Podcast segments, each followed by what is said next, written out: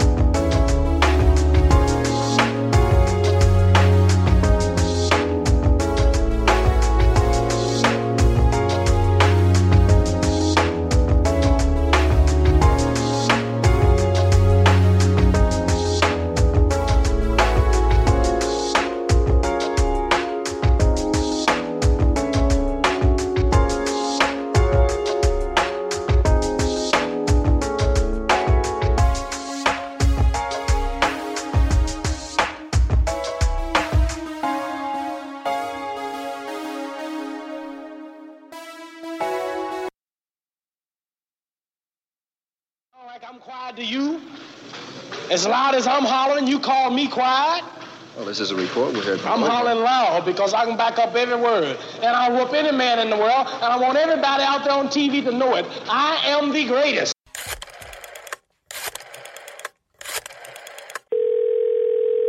Oh, yeah. Get your snowcats ready and get over here.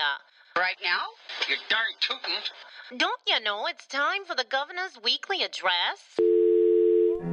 Live from the Situation Room of his lakefront chateau, he's bringing a little color to the voice of Minnesota sports talk and worldwide. His mama calls him Vince, but you can call him Governor. And by way of executive order, he's serving real sports fans a dose of sports done right. Hey, what's going on, everybody? Vince Wright, sports governor, coming to you late night. Thank you, studio audience. Appreciate you hanging out here at the uh, Palatial Estate here on the Big Lake. Anyway, folks, I am Vince Wright, sports governor. This is Sports Done Right here on Spreaker.com. You can also hear us on a couple other platforms as well. We are also on X Squad affiliates. I am a proud affiliate member of the X Squad. Make sure you check out all of our shows on the website, xsquadaffiliates.com. Lots of big things happening there. You can also hear us on Spreaker.com as well. If you go through Spreaker, make sure you create an account. Takes a couple quick minutes and then go in, follow Sports Done Right, search Sports Done Right, Vince Wright, W R I G H T. we can get things moving that way. Come on in. And by the way, go over to Facebook as well and then do the same thing. Search Sports Done Right. That'll get you into our private group, our private, um, you know, sports group. You'll get all the latest sports news, information, breaking news there as well. And you can post your thoughts, post anything in there uh, once you become a member. So early on here in the chat room, I got to say what up to Mr. OG Dion. What up, sir?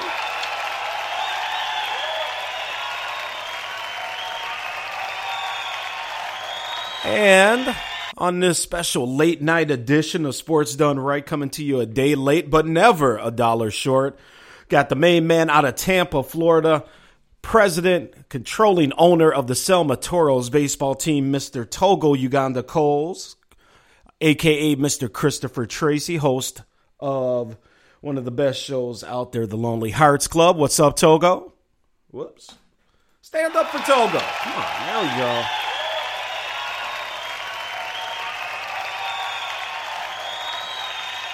And of course, my one and only mother, Reese Bell, Mom Bell, she's known here. Everybody uh, say hello to Mom Bell as well. All right, folks. So there we go. We're rocking and rolling again. This is a late night edition, so um, kind of threw uh, the schedule off whack here a little bit. Had a lot of things going on. The Gov is in transition uh, in real life, starting a new job next week. So I took this week off, kind of do some things around the house, straighten up a little bit, get some yard work done, and running around because the first lady is out in beautiful Huntington Beach, California. exactly. Doing oh, settle down now. She's doing big things out there. So I'm running around being um, daddy daycare, all this stuff for our daughter Sydney. We also got our son who is finally getting out of the house and moving out of here Friday. So big things going on all the way around here. So again, folks, this is Sports Done Right. I am Vince Wright, the sports governor. Make sure you follow me on Twitter at the Big Smooth One. That's the number one. And we're gonna hang out here for the next. Oh, we'll just see. We're just really gonna play it by ear tonight. Uh, don't expect a big chat room, obviously, because I am way off of my schedule. It's a little uh, later in the East Coast here now as we get past the 11 o'clock hour out east.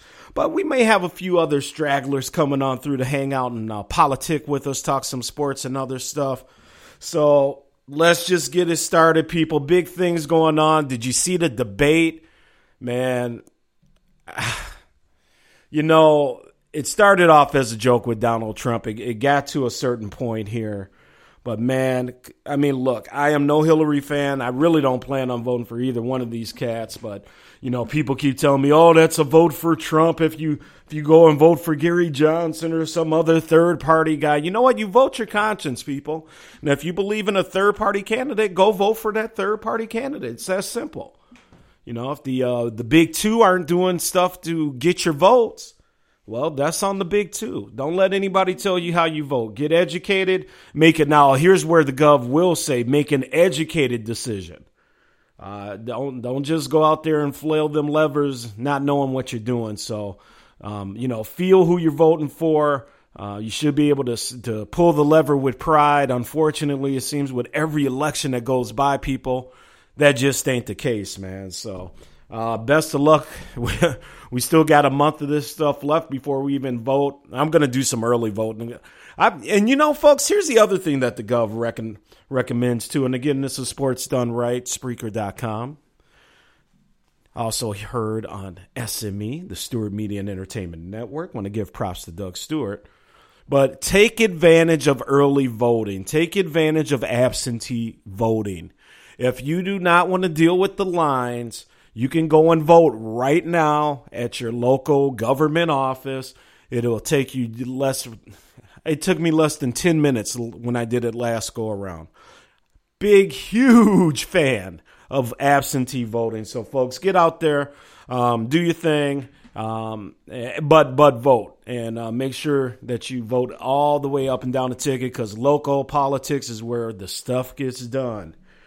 All right, we got my main man. Looks like peeped up in here as well. Patty Cake, Patty Cake, John Fisher, the microwave host of Cooking with the Microwave. Hey, Fisher, they ain't laughing at them Eagles right now, are they? Not at all, man. Uh, John Fisher's Eagles, led by Carson Wentz out of North Dakota State University, who the Gov has been telling you about over and over and over again, is doing big things, man. And the Philadelphia Eagles, 3 0. We'll talk a little bit about them a little bit later on as we get into the NFL side of things. Obviously, uh, very, very happy with our Minnesota Vikings here, man. I mean, you talk about doing some big things. Excuse me, them Vikings. Whew. That defense, man, I got to tell you. As a Vikings fan, again, this is Vince Wright, the sports governor on Sports Done Right. What they are doing is really mind boggling. Oh, hold on. Late night on the line. How can we help you, John Fisher? What's going on, Gov, man? You spoke them up, so I had I had I had to call in real quick. Ladies and gentlemen, this is John Fisher, uh, all the way from Atlanta, Georgia. A little late night action here. Hey, Fish, man, what do you think? Your Eagles are soaring, brother. Um, I'm liking what I see, but for different reasons than what everybody may think. Now, I know my man VJ Wright. He says that you know Carson Wentz is wowing him. Now Carson Wentz is wowing me too, but um, you, you know I love my stats, Gov. So I'll give you one. Last season, the Eagles' defense were on the field more than anyone else in the league. We had the least time of possession. This year, thus far, even though it's only three weeks, we've been on the field the least amount of time and we're still running no huddle offense. Right. Carson Wentz is still running no, but the only difference is we're not snapping the ball with you know, you know, 20, 23 seconds still left on the play clock. We're running no huddle. Wentz comes to the line. He um, he makes his first little leg move to say you know, which is basically like saying hut, um, and then he lets the defense show itself, and then he changes his route. Um, I think I think the coaching staff is doing a good job. He's surrounded by former quarterbacks his head coach is a former quarterback. His uh, offensive right. coordinator is a former quarterback. I even think the special team coach for crying out loud is, is, is a uh, former quarterback. And I just think that the Eagles are doing a good job organizationally. It's almost like ding dong, the witch is dead. You know, Chip you Kelly's know, gone. Yeah. The defense is really, really stepping up. And I mean, the only other defense we're comparable to, or you know, we're we're, we're number two, right behind you guys. Exactly, and I mean, very good point because you know the the Eagles front office is not some not a front office that a lot of times gets a lot of props, and you know deservedly so at times. But you know, so far so good with the pick of Wentz. You know, I've I won't say Fish. I've been a super huge proponent but, you know, when a kid comes out of North Dakota State, and I realize, you know, obviously I live right next door to North Dakota State, so I get a lot more of their information. I've had friends that have actually played up there over the years. So I'm, I'm really hip to the program and just know exactly how it is.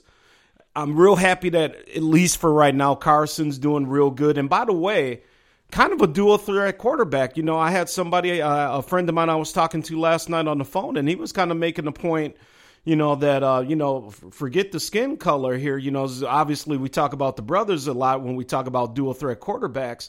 I mean, Carson Wentz can get up on his heels too, and that's the other thing that right now I think it's kind of overlooked in his game. Fish. Well, to me, I think he can get up the field, but it's he, he you know, it's funny that they compared him to Ben Roethlisberger because as far as his mobility, I, that's that's what I would compare him to because he moves out of the pocket, but primarily it's to get rid of the ball. So he reminds me of a young Ben. You know, he. You know, I know they've been coaching him up after week one and two not to take the big hit. So you see, last week right, even when yeah. he escaped the pocket, he either had his eyes downfield or he ran out of bounds, and he wasn't really taking those big hits because he's a big player anymore. So, um, yeah, I definitely, I definitely see like his mobility, and I think he has a time clock in his head. It was one particular play there was nobody open for. I, th- I think it was the one that he hit Darren Sproles on. There was no one open for a second, and it's almost like he was standing in the pocket, and he decided you could just see a clock go off in his head, and he decided, okay, I got to break the pocket, and he right, broke yeah. the pocket, and instead of taking it, you know, and trying to gain yards on his, with his feet, he actually saw a player who, by when he broke the pocket, broke himself open, and the rest was history, man. But I just think, like overall, this is the best that our organization has done. I think literally since um, our first year with Chip Kelly with Mike Vick, and we still had all the Andy Reid's players. Yeah, very good point, man. Very good point. And so, Fish, okay, we got three and zero out the box. You know, Carson Wentz, you know, King of Pennsylvania right now. Um, let's talk a little bit about the defense, though, man. How do you think that defense has been looking? You know, all the news has been going towards the offensive side with the quarterback play. How's that defense looking? Well, um, in my opinion, there's only two other defenses that you can say are better, um, and that would be Denver and Minnesota. Um, now, statistically wise, this season alone, just putting it in a vacuum and saying this season alone through the first three weeks, the only other team that can say they're better than us defensively is Minnesota. Right. Um, I think we're number one overall. Well, no, we're number one um, in point differential, but you guys, no, you're number one in point differential and like uh, points allowed, and we're number one in like yards allowed, or vice versa. One of one of the three. And uh, what one of the reasons why I gave us a chance to to beat Pittsburgh, well, I wasn't going to come out there. You know me. I'm not going to come mm-hmm. out there and be like, oh yeah, you know, I'm, I'm, I try not to be a homer. So, but one of the reasons is I felt like our um, defensive tackles can create enough of a push up front to collapse the pocket for Ben Roethlisberger. You know what I mean? Ben is going to try to, you know, it, it's hard to escape the pocket when the rush is being come, you know, the rush is coming from right up the middle. You try to step up and create the pocket, but you can't because you got big dudes in your face. And we were able to do a good job. I mean, you know, I, I think our secondary needs work. Um, Leodis McKelvin has still been hurt. Um, Malcolm Jenkins has been playing out his mind out there at safety. But I think our, um, our pass rush has helped. Our, our pass rush and our linebackers being able to make tackles has really helped our secondary a lot. Hey, I hear you. And folks, we got John Fisher on the line tonight, a little late night after dark sports done right. Uh, we can turn it up a little bit in here, Fisher, tonight. Uh, before I continue with the microwave, I got to welcome a couple other people to the chat room. Want to give it up for the uh, one and only host of the Kicking It with Kesey, so big, big Kesey Ingram himself. What's up, sir? Along with uh, Kesey, we got the very lovely uh, Triple D Denise in the house as well, all the way from Selma, and of course, Fish, uh, the Nemesis. Uh, Boston's favorite troll, Mr. Grego, is in the building, as you would like to say as well, sir. Yes, sir. All right. So getting back to John Fisher here, man. Uh, a couple NFL questions for you because, you know, Fish has got the knowledge. I mean, doing big things on cooking with the microwave. So Dez Bryant reportedly has a hairline fracture. Uh, yeah, I think this could be a little more serious than than you know they're trying to play it up down there in in uh, the Big D fish. How are you feeling about that? Um, I 100% agree with you. If you look at the way that it happened, it didn't look pretty at all. And one thing we know about Jerry Jones, he's the same person that refused to put Dez on IR last year. You know, he he left him in a position where he can come back. He put Tony Romo on IR, but he wouldn't put Dez on IR, in which required at the end of the season Dez to have another surgery procedure on his foot because of the Jones fracture. Um, and and and Jerry Jones is always one of those people who, you know, I, I feel like in, in ways, even though he opens his mouth way too much, he tries mm-hmm. to be like Robert Kraft meets Bill Belichick. He wants to be the coach, the person that controls the, who pulls the strings and also makes the decisions. So he's looking at it like, oh well, maybe we won't tip our hand to our opponents and say that Dez isn't going to be playing. Um, they they waited too long to get that MRI. The way that that thing looked, he should have gotten one the next day. But at the end of the day, man, um, I, I don't know what Dak Prescott. Shows. Yeah, yeah, and, mm-hmm. and that's the truth. I mean, I, but I don't know I mean, Dak Prescott hasn't really targeted Dez, you know, a whole bunch, so I'm not sure how much of a beat they're going to miss other than the fact that the defense defenses no longer have to double team anyone on, on their offense. They can load the box up and stop Ezekiel Elliott.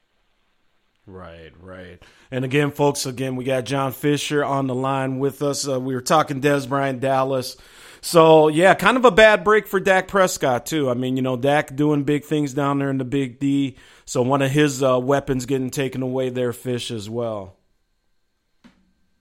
Yeah, and, um, the crazy thing about it is, look, you know, I know a lot of people are going to say Dak Prescott is playing better than. Look, I mean, if you really want my honest opinion, I feel like Carson Wentz, out of the rookies, is playing better. I mean, five touchdowns, no interceptions. Um, you know, first, well, I think he's the first rookie since like I don't know the 40s or something like that, or the 70s to, to win his first three games without without a turnover. And it's not just the fact that he hasn't turned the ball over; it's the fact that they're letting him run the offense. And I don't, I don't come out here and want to toot my own horn, my own team away. Cause it still remains to be seen. But I just felt like with that Pittsburgh game, when it's like, okay, well, you haven't beaten anybody, and then week two, you haven't beaten anybody, and then week three is, oh, let's see what you guys are going to do. And we completely responded and punched them in the mouth and continued to punch them in the mouth. So I felt like that was a confidence booster.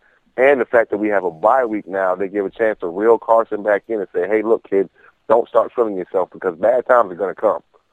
Oh yeah, totally, totally. I mean, that's the thing. Now, see, that's going to be the thing when he first runs into adversity, fish. Because I mean, you know, man, we've seen this playbook before. You know, somebody gets hot for a minute, all of a sudden, you know, that first bad game, and especially since we're talking to rookie here too. Now, what I will say before I ask you a couple other things before I let you get out of here is he comes from a winning program. Um, you know, I mean, North Dakota State playing for their sixth straight uh, FCS national championship this year. So he knows how to win. Great coaches up there. I think that gives him kind of a, a leg up.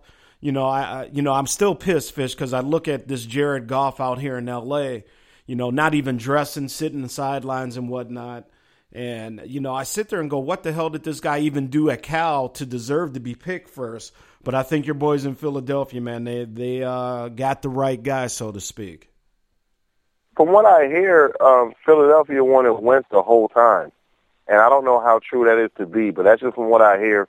Is that we wanted Wentz the whole time, and we were hoping that they took Goff and not, and they didn't take Wentz. Now, as far as Goff goes, I think what he's never taken a snap under center. So, um, while I disagree with the decision not to dress him at all after you pretty much sold your soul to go get him, um, at the same time, I do understand that they don't want to put him in any type of position while they feel he's not ready that he's going to end up being thrust into the game. You know, a la, a la Willie Beamen, first string quarterback goes out. You know, four plays later, second string quarterback goes out, and now he's thrusted in there. But at the same time, I don't. I, you know, if you're going to mortgage the house, you got to see some instant kickback. You know what I mean? You got to see some instant kickback, and for them to be in a new city, you know, a new a new state, a new city, you're bringing football back to L.A. You have got to give some type of relief to Todd Gurley. Otherwise, those quarterbacks that he's playing with, they're just going to load the box up. They're just going to load the box up, and exactly, it's not, yeah. you know. And now, luckily, they're able to rattle off two wins out of their first three games. How I don't know, but I mean, they've had Seattle's number for the past, I think, four out of the five, maybe now it's five out of six meetings. The same way you guys have had Green Bay's number, you know, um, out of the last like six or so games. So, right. I mean, I don't know. I, I don't agree with the. I don't agree with them sitting them on the sideline not dressing, but at the same time, I guess they feel like they want to protect their investment at all costs. Well, you know, I mean, Coach Fisher out there, uh, this guy keeps, you know, he's walking between the raindrops, man. I mean, this guy should have been fired years ago. Um, you know, they go out here, they make this pick, which as of right now, you got to call a bust. And, you know, in LA, they got to win now because it's LA. Um, they got a new stadium coming, but as you know, Fish, there's a lot of other things to do. There's a lot of other women to be looking at out there, and football can really slide down the list of popularity down there real quick. I mean, they got USC, they got UCLA, they got right, the Lakers, yeah, they got the Clippers, they got the Dodgers, they got beautiful beaches, they got great weather. Yeah, they they don't they're not going to sit around and wait for a loser to come around. Hell, you, and Fish, I didn't mean to interrupt you, but it just hit me. Hell, the L.A. Kings, their hockey team even has two Stanley Cups now. I mean, you know, they, they there's exactly. other things to do out there. Exactly, and L.A. is not a city that's going to sit around and be like, "Well, look, we haven't had football in the last I don't know how, however many decades. So if our football team sucks, we'll find something else to do." and it'll end up being one of them situations where it's like Atlanta. Um, now I don't say, I, you know, Atlanta's like a mixing bowl, Gov. You've been here, you know that. Atlanta's a mixing bowl, so what ends up happening is so many of these home. Uh, look, look, I'll tell you this. Um, two years ago, I could buy some good some good Hawks tickets, um, probably for about like fourteen, fifteen dollars a piece. Um, but once they got to the point where they were, you know, uh, first place in the Eastern Conference, those tickets went up to like forty, fifty bucks. Right. You get what I'm saying? Because now all of a sudden the fans started saying, okay, well, we're not going to sell our season tickets. We rather attend the game because now they're doing something. But Atlanta's such a mixing bowl that you end up with a whole lot of the up the, the opposing team's fans in the stands, and LA will end up being the same thing because there's a lot of people that move all over and and, and end up in LA. So it's gonna it, it, it's gonna get to a point if they start losing Right. where those people who got season tickets they're gonna sell their tickets. No, you're absolutely right, man. Because on Saturday, I I I got a few friends out there. One goes to a Michigan bar out there in um I think Huntington Beach, where my wife is tonight, or or Venice Beach, one of the beaches out there. He says there's there's two to two hundred and fifty people that show up at this bar to watch Michigan games every Saturday.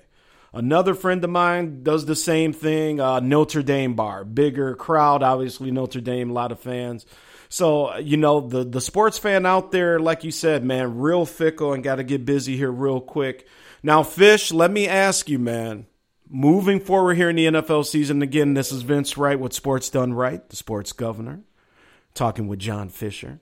Uh, moving forward here, now I'll just throw out, you know, barring injuries, you know, and I'm trying to actually pull up, and maybe you can help me here, the uh, Eagles schedule as we got coming up here the next few games.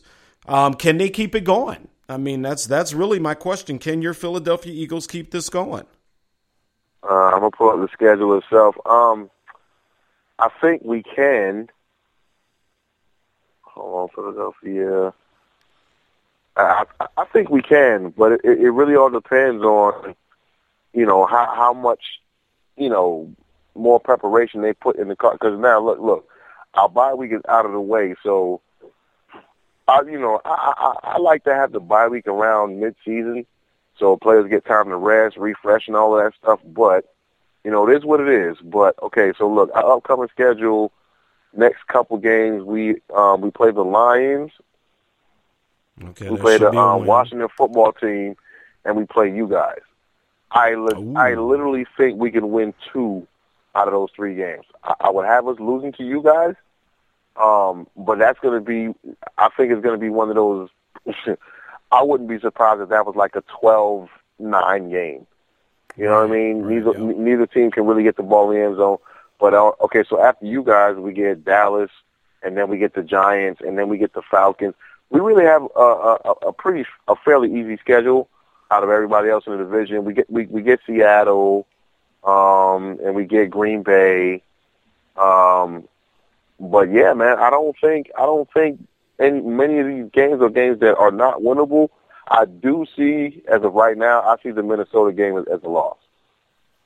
I Yeah, absolutely see yeah. the- see the Minnesota game as a loss. I don't know what's going to happen with the Green Bay game because uh, we're actually at home when we play Green Bay, and Aaron Rodgers. Ooh, yeah. You know, he yes, he, he he came back around the bend, but if we want to go to the whole well, who did you play thing? All right, who who did we play last week?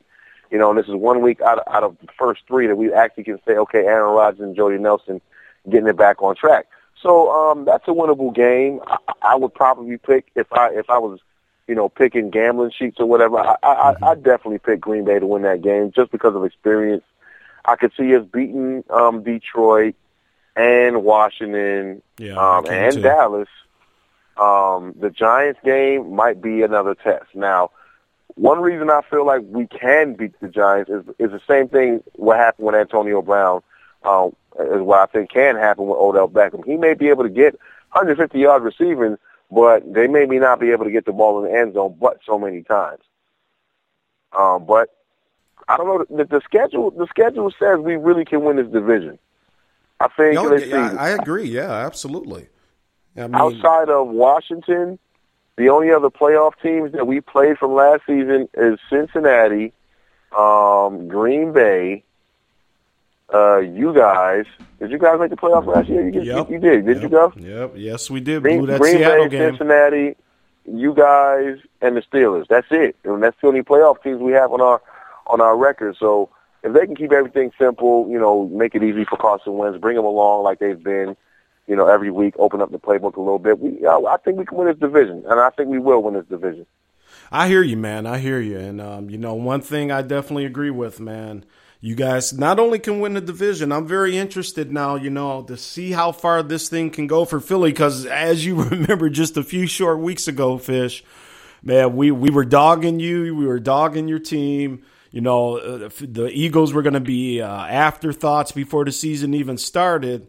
And now, you know, the, the magic play of a quarterback and, you know, the fun, by the way, too, Fish. I mean, just watching these highlights and, and watching Wentz and his receivers, you know, they got their little handshakes going now and, and everybody's all in, man. So it's it's good to see. You know, the NFL is definitely a, a better place when the Eagles are are mattering.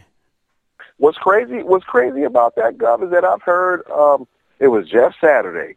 Um, I think he came on first take the minute we traded away um, Sam Bradford, and then, uh, as a matter of fact, it was the minute we named Carson Wentz the starter.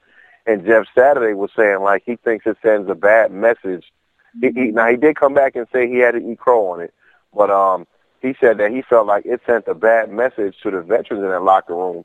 Like, hey, we're just going to mail it in this season and just try to develop the young kids. Right, so yeah. sorry guys, but um, it really looks like the team is rallying around Carson Wentz. Almost, it almost looks like they didn't want Sam Bradford to be the quarterback in the first place, and they're glad that they got a pick back, you know, for him. They got the you know they got a first round draft pick back that they gave up to get Carson Wentz. And you know what? Hey, what the, kid's not half bad. You know, he isn't, man. He isn't. Um, I kind of felt like I was politicking and, and cheerleading for the guy, and I really wasn't trying to fish because uh, North Dakota State came down here about three, four years back and, and beat my Gophers. I so I and that's the other thing too. I've seen this team play in person. Um, you know, I, I know what they're about out there, and they're not your typical FCS team. So when he was drafted I said, you know what? This kid has a chance to surprise some people because people are just going to hear North Dakota State and think the kid came from Canada, basically, and not really realizing what that program does up there. So, um, I wish him well. I, would be real interested to see if this continues. Um, before I get you out of here, though, man, a couple more questions. Speaking of Philadelphia quarterbacks, let's talk about the ex quarterback, my guy now, Sam Bradford. Um, why don't you share with the folks out here in the sports done right landscape, man? What are your thoughts on Bradford um, three games in? Uh, well, he's only played two of the three games. Oh yeah, my bad. Look, two of the three. Yep. Looking looking at Sam Bradford, um, and looking at Carson Wentz, I would have liked to see how Sam Bradford would look in in, in this Philadelphia offense.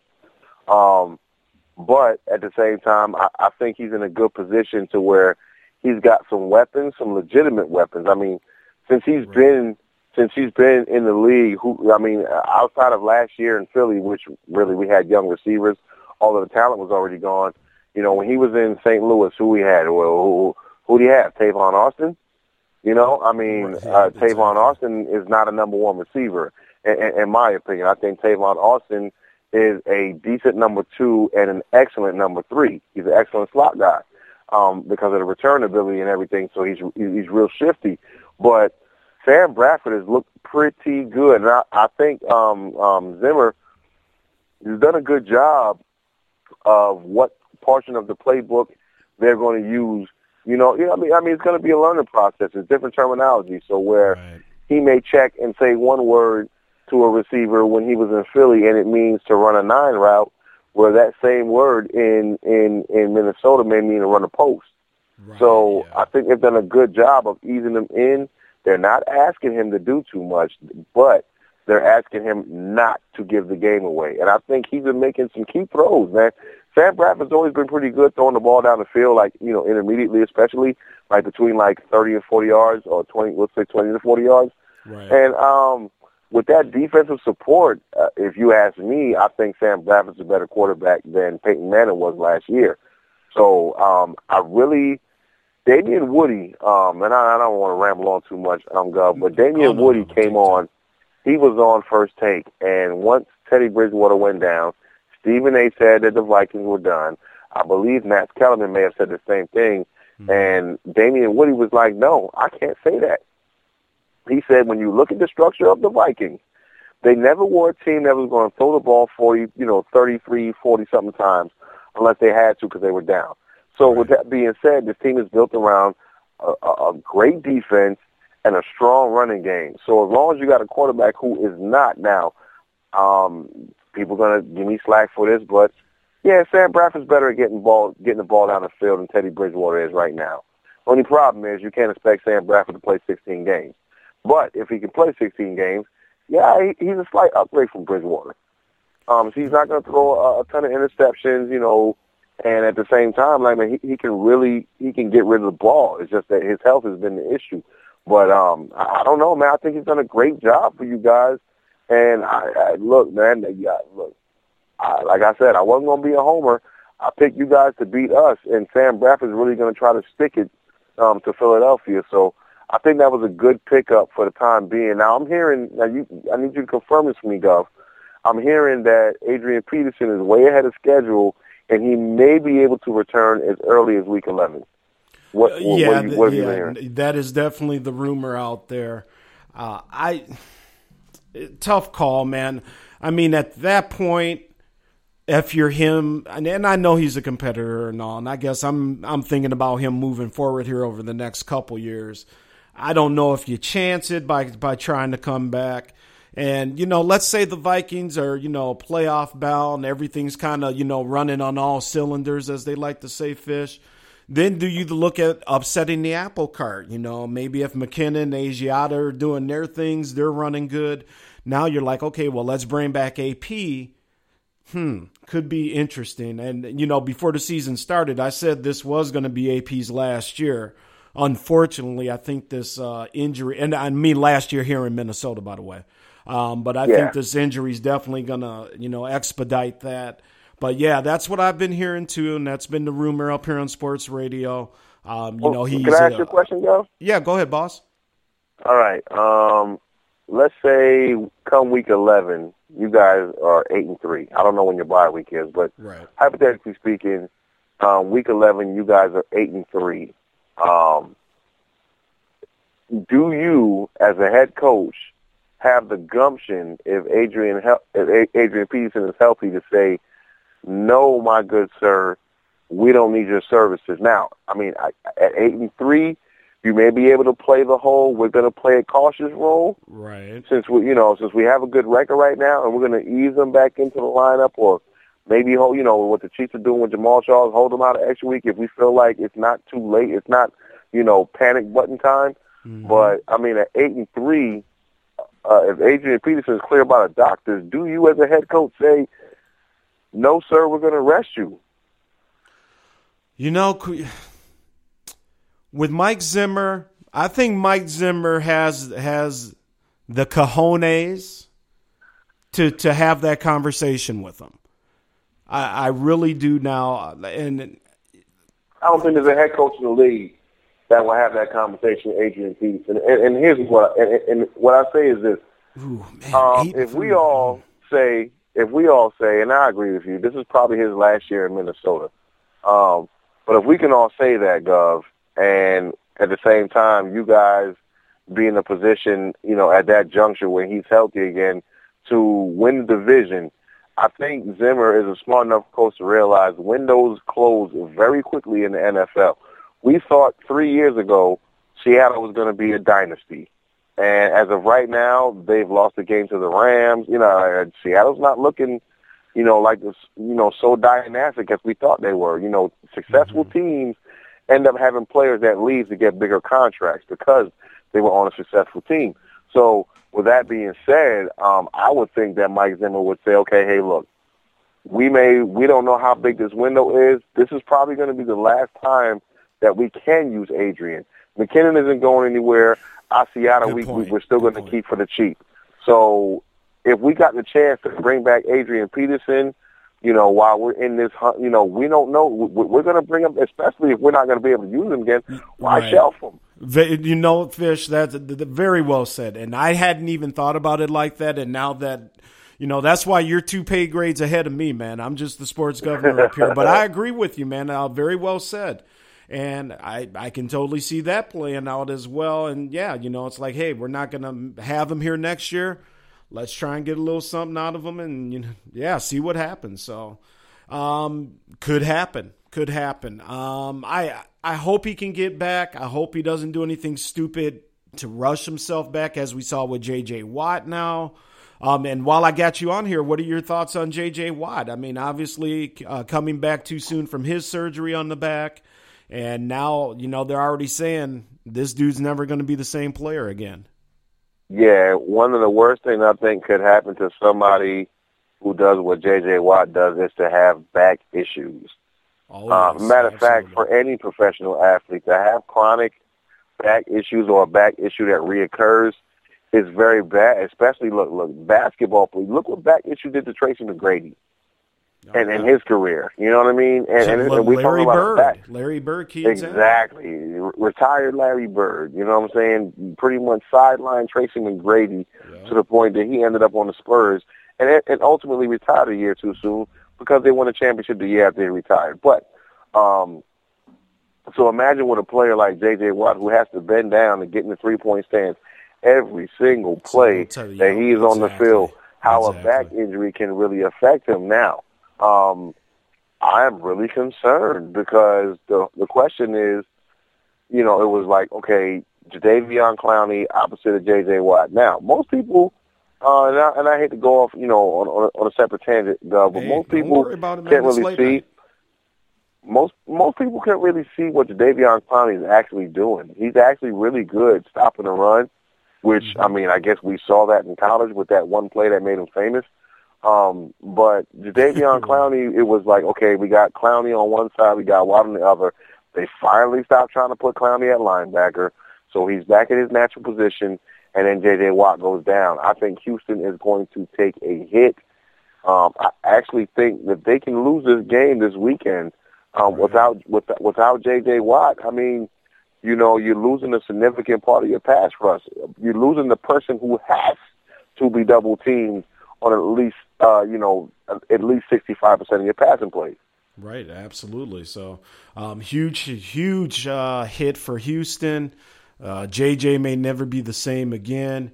Uh, hey, man, let me ask you this, Fish. Um, Atlanta Falcons, a big win here Monday night against New Orleans. Um, I know you're down there. That's where you live. Obviously, you're an Eagles fan, but you are definitely in tune with the local team there. So they they kind of get off the snide a little bit. Is it something to kind of get excited about? These the same old Falcons here. What are your thoughts on the Dirty Birds? Um, excuse me. It's not going to be very popular, but All right. like I will say the same thing that the Falcons fans said about the Eagles when we beat Cleveland. You guys beat New Orleans. New Orleans is now 0 3. New Orleans has had, I think, four out of the last five years. They've had either 28th or worse, or worst when it comes to defense.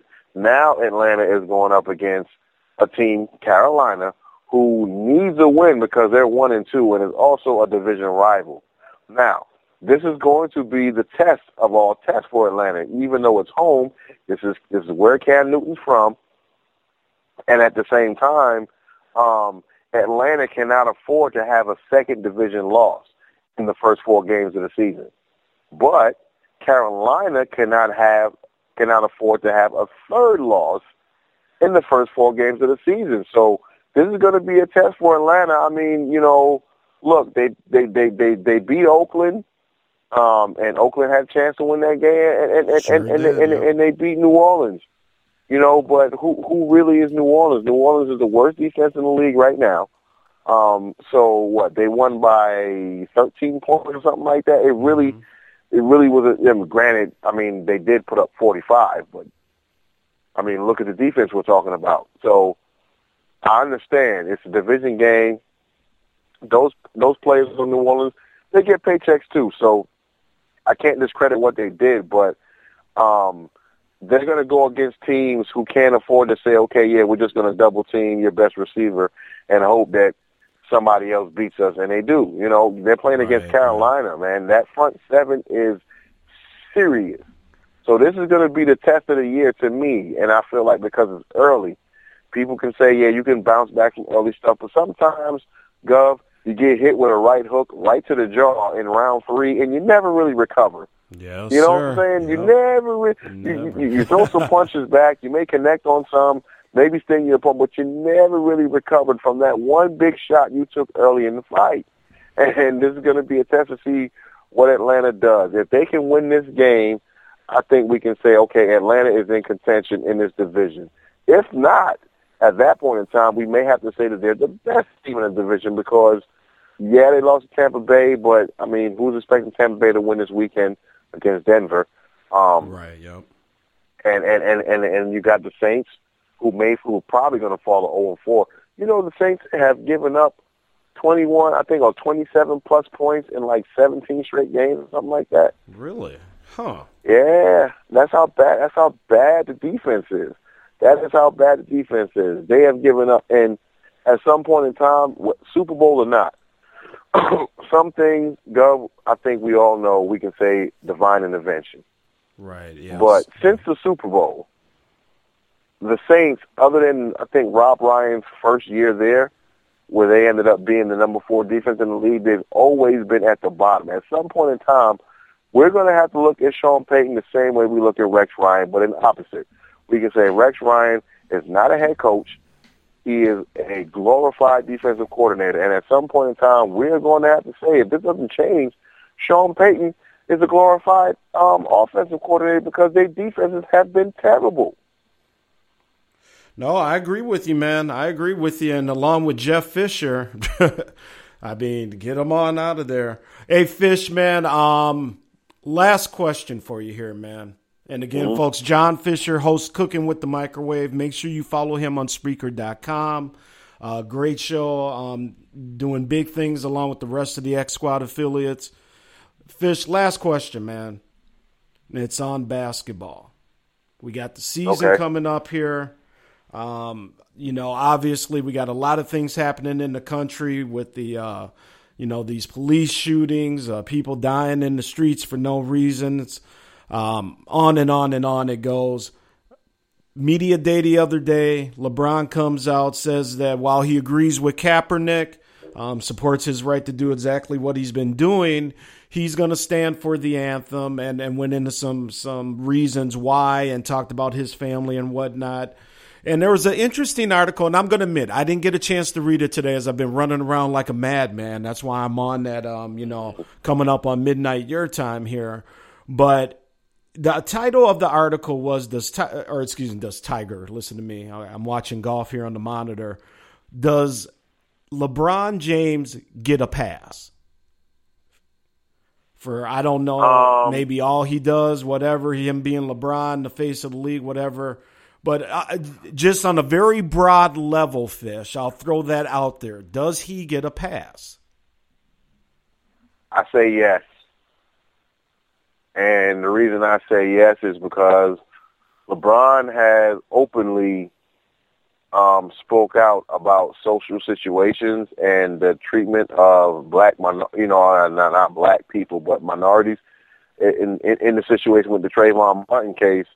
He had, I mean, we know LeBron orchestrated that. He basically had, or what, whether he did or he didn't, we can say he did he had, you know, the team dress up in hoodies with Skittles and and, and, and a juice.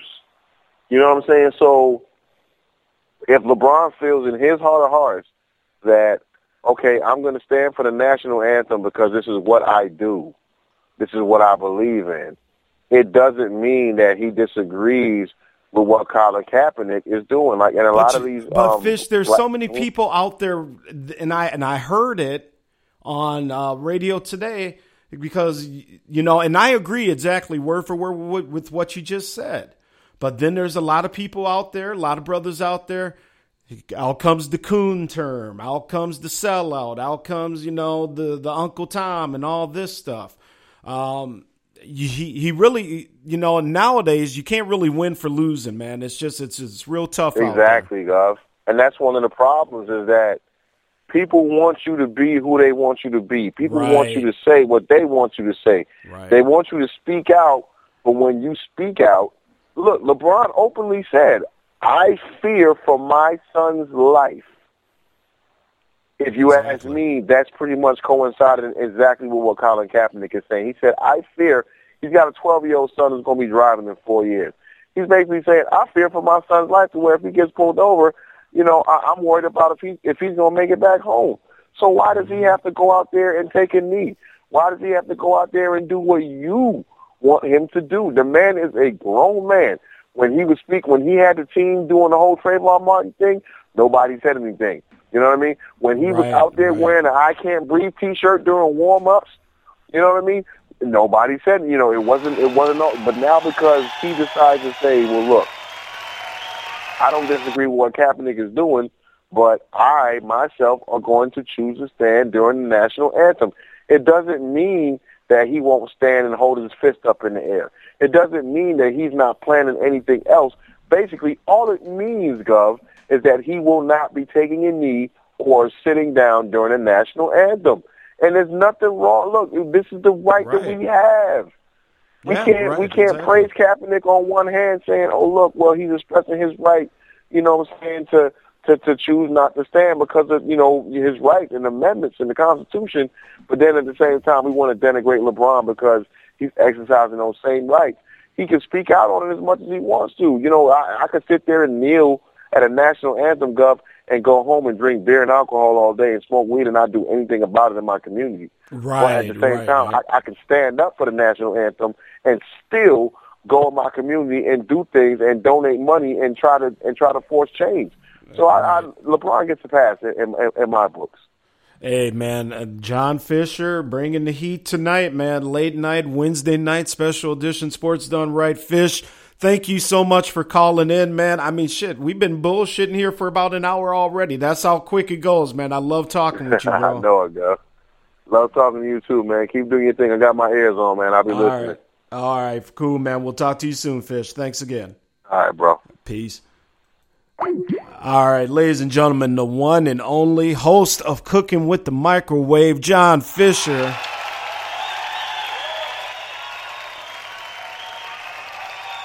All right, cut the crowd. Have a seat. That's why I like fish, man. And, and, you know, let me just go out here before we get to our first break. We got a lot of good music tonight. We're just gonna have some fun. I'll probably do the whole three hours here instead of my two hour show. So um, settle in. If you if you're chilling late night, smoke what you got, drink what you got, do what you got to do. Let's hang out. But why I like John Fisher so much just a cool bro, man, and can and can explain things like he just did. Nope, hold on here. Got another call coming in. Caller, you are on the line. Sports done right. I think we know who this is. What's up, sir? Yeah, this is the number one chief rocker Jersey Burn. What's going on, man? Hey, I. I got the Sinatra all playing for you, uh, Jersey. What you got playing for me? Got a little Sinatra, New York, New York. The The one and only, man. Hey, let's get into it here. Start spreading the What's up, baby? Let's do this. man. Let's just get right to it. Monday night, there's a certain game in this beautiful, beautiful city of Minneapolis, Minnesota going down. Yeah, Against yeah. some lowly G men going to become rolling through for another loss. Well, see, you know what? You know what, Vince? That's the problem right there, man. You know what I'm saying? you always reaching. Why you reaching, man? Tell me that. Why you reaching? Huh? I'm not reaching, man. Hey, look, I think as of right now, I think obviously we're the better team. Okay, um, uh, Eli Manning is Eli Manning. Um, I think you know we got a better quarterback as of right now. I'm not saying you know Bradford's the savior, but so far so good with him. The defense goes without saying at this point. I mean, the Vikings showed you what they did, can do here on defense. They shut Cam and, and Carolina down. I think that they can do the same thing against New York. But let me say this because we talked about this kind of in in our GroupMe chat here earlier, Jersey, and I give your boys credit because these are the types of games that the Giants usually kind of come back and win. You know, people kind of down on them. You know, oh, now they're going into hot Minnesota. And, and trust me, I'm a Vikings fan. I've seen the Vikings get on rolls and lose games that they shouldn't. So, you know, I'm trying to have a little fun, you know, with the banter here, but but trust me, I get it. You know, I I, I think Minnesota will win this game. I don't think it'll be easy, but I think we'll win it. I know you think your boys are going to come out. So let me ask you this what do your Giants have to do, Jersey, to come out of Minnesota with a win on Monday night? Okay, first and foremost, right? Okay, we should be still undefeated, right? The game Sunday, we had three turnovers in the red zone, right? We had a key turnover when we was trying to go down and kick a field goal, right?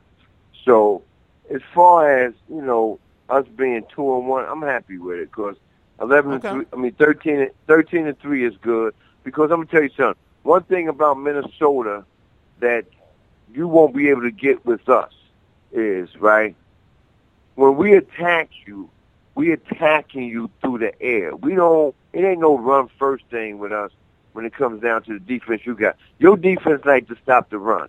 we not going to try to run on you. We going to go use our weapons.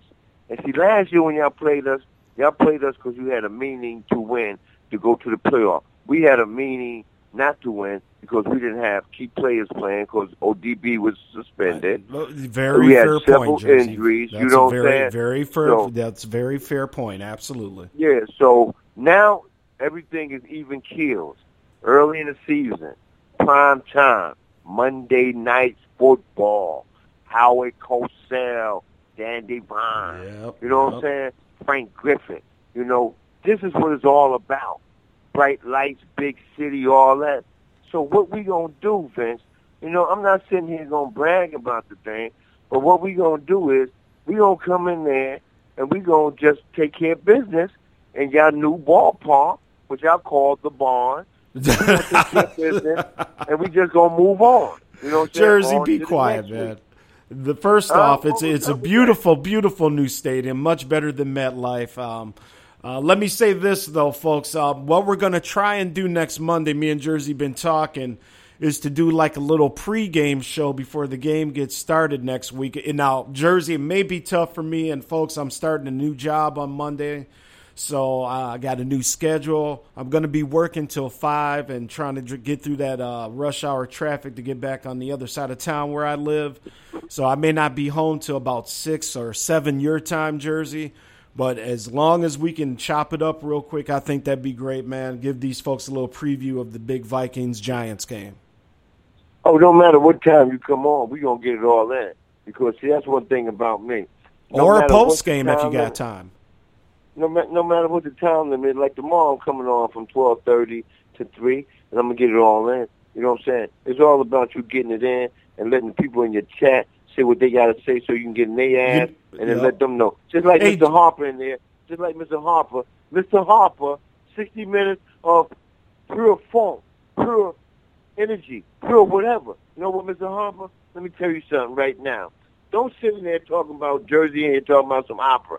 It ain't about no opera, Oprah, whoever you want to put it in there, whatever you saying. It's about the Chief Rocker come in here and let you know about his goddamn team. You know, no excuses. You know what I'm saying? We lost because our quarterback still do the same bullshit he did when he was a fucking rookie. You know what I'm saying? Trying to force shit, throwing it to the wrong fucking area. You got three goddamn receivers that can get the ball. Why are you trying to throw it to the halfback? That's how we lost. We lost on a fumble, two interceptions, and miscommunication. So this week, it ain't gonna be about that. Now, week, Jersey. we coming, we coming to Monday night, and we coming in. Listen, First Lady, everybody out there listening, I'm gonna tell you like this: we're coming in there. We're the big blue wrecking crew. We're coming in there. We're swinging high, and you're gonna duck low. We're gonna hit you with that hook, and we're gonna knock you out, and we're gonna put you in the Momena because we're gonna be like, it ain't no more Joe Frazier. Hey, okay, chill out for a minute, Joe. I got a question for you. A couple comments here, and actually, I do need to get in this chat room. I'm glad you said that. Uh, before I get to Vern here, um, a couple new folks have joined us. Rough Buff is up in the mix, and of course, the aforementioned Mr. Marcus Harper, host of the Marcus Harper podcast. Great show today on SME from him. Now, uh, John Fisher says, Jersey, y'all couldn't even beat a Washington team who lost their first two games or f- lost their first two home games to start the season. And uh, Mr. OG Dion says, Vern with the excuses. Okay, I'm gonna tell you this. I'm gonna tell you this. Microwave, go sit your motherfucking Chico the man truck ass down somewhere because you know what? Your team won three games, but you know what? They didn't have no tape on your quarterback. Your quarterback is gonna be dead meat come the middle of the season. The middle of the season, you're gonna be like, why the fuck did we draft him? Right now, everybody's saying why Cleveland draft him. Um, Hue Jackson know about this cat right here. Once you get some film on him, he will be mincemeat in the NFL. The NFL ain't no goddamn fucking Division two college league. This is the NFL. He's getting over right now because nobody know about him. But once they start reading tape on him, he's dead meat. Mr. Harper, go sit your goddamn ass down. Mr. Harper, if you want to debate the chief, call the chief show tomorrow. I'll be on from 12.30 to 3 o'clock. You know what I'm saying?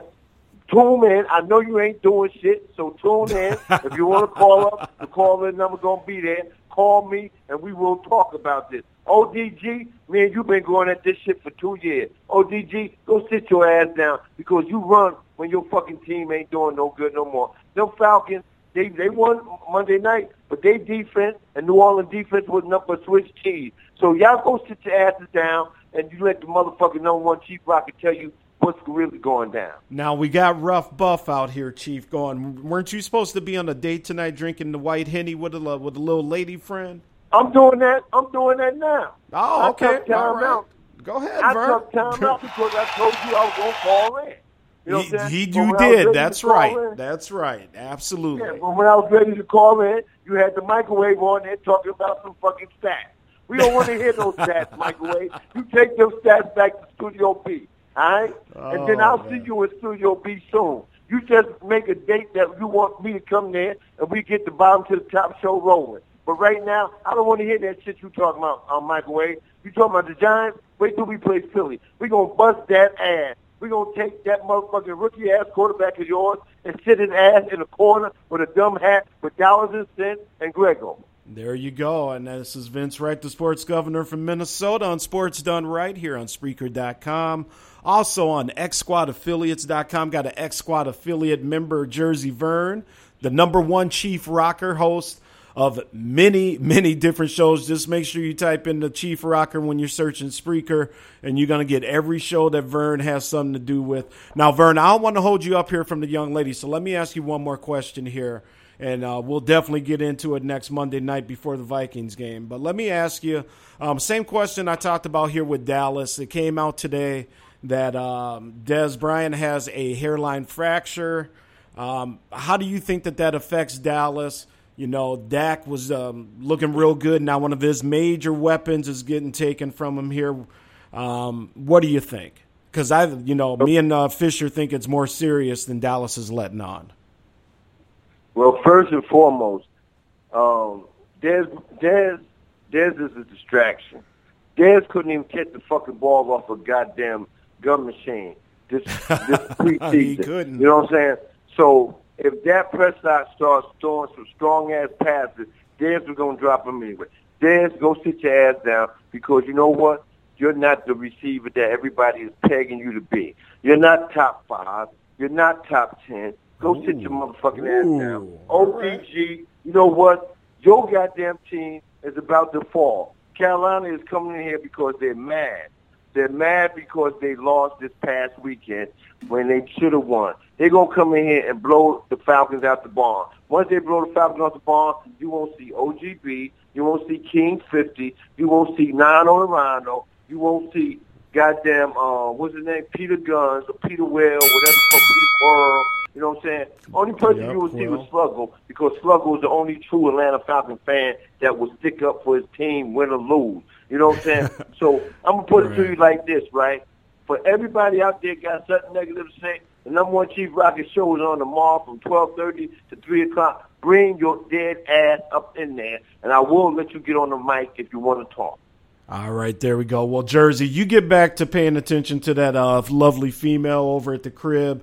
Folks, you make sure you turn in tomorrow, Spreaker.com, MechSquadAffiliates.com. The Chief Rocker has issued the challenge. You got something to say to the Chief? Get your ass on that phone tomorrow and talk to my man. Jersey, I can't wait. I'll get at you this weekend, man. We'll set up the particulars for Monday. But yeah, it's going to be a lot of fun. And um, regardless of us, John, back and forth, man, I'm, I'm really looking forward to this game. I can't wait. Oh, yeah. First of all, Chris, Monday night is going to be a classic because it's going to be you talking Minnesota sports. It's going to be me talking Yep. fucking Giant sports. Rough Buff, your team ain't considered as a fucking New York team. You up there upstate New York and Buffalo next to Canada. Keep your cold ass up there and ice your motherfucking ass up because you need to get a fucking team and a new coach, all right? But Hey, um, as now, far as Jersey, that, man, one. I'm sorry, I didn't mean to interrupt you. I had one special message I was supposed to give to you. I'm gonna try that? and get this man on from Boston Monday night. Easy Ed texted me this morning. Yes, yes. He's like, Yeah. I can't wait to get at Vern, so I'm going to try and get him to pop through real quick on Monday night as well, if not Tuesday. Um, you know, we can we can try and do it. But he said he's ready for the JV, calling you junior varsity Jersey Vern. hey, hey, you know what? You know what, Ben? Tell Steady Eddie, get his notes together. I will. Get his little literature together because you know what?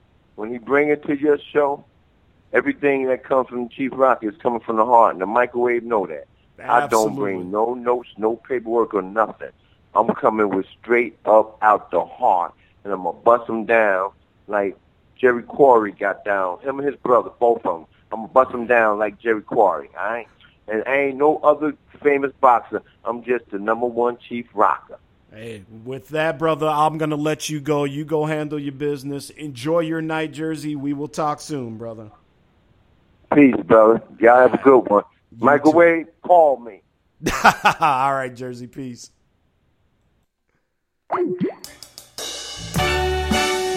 Ladies and gentlemen, the one and only Jersey Vern, King of New York. And when Jersey's around, he starts spreading the news. Spreading the news. I'm leaving today. Oh man, Jersey Vern. I want to be. All right, folks. Well, let's do this here, man. I had a couple great calls. We are already an hour and almost 15 minutes into a special edition Sports Done Right. Little- As Marcus Harper would say, Mike, check. We're going to have some fun here. Got some good music, man. Couple tunes we're going to play real quick here as we take our first break. Um, little Red Hot Chili Peppers, Higher Ground. Always loved that version of that tune that they did from Stevie, man. And then we got um, we got a cat who is a DJ. Uh, this white dude up here, he's called, his name is BK1, BK 1, O N E. He is the DJ for my main man, Brother Ali, who I've played numerous songs from here. But he also uh, has some beats, and he teamed up with my boy Toki Wright. Again, these are a couple Minneapolis cats, Rhymesayers, uh, International again. So we're going to play a tune called Face It.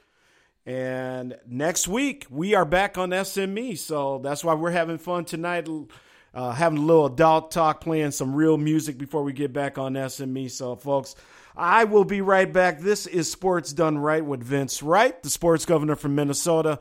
Tune in, turn up, and check us out, Spreaker.com. Make sure you hit the heart button, the like button, and you can also, after you set up an account, get in here, hit that little uh, bubble there, the chat bubble and you can come on into the chat room. You can also call us like Jersey Vern just did and uh, John Fisher at 651 968 0124. Again, 651 968 0124. And with that being said, I will be right back.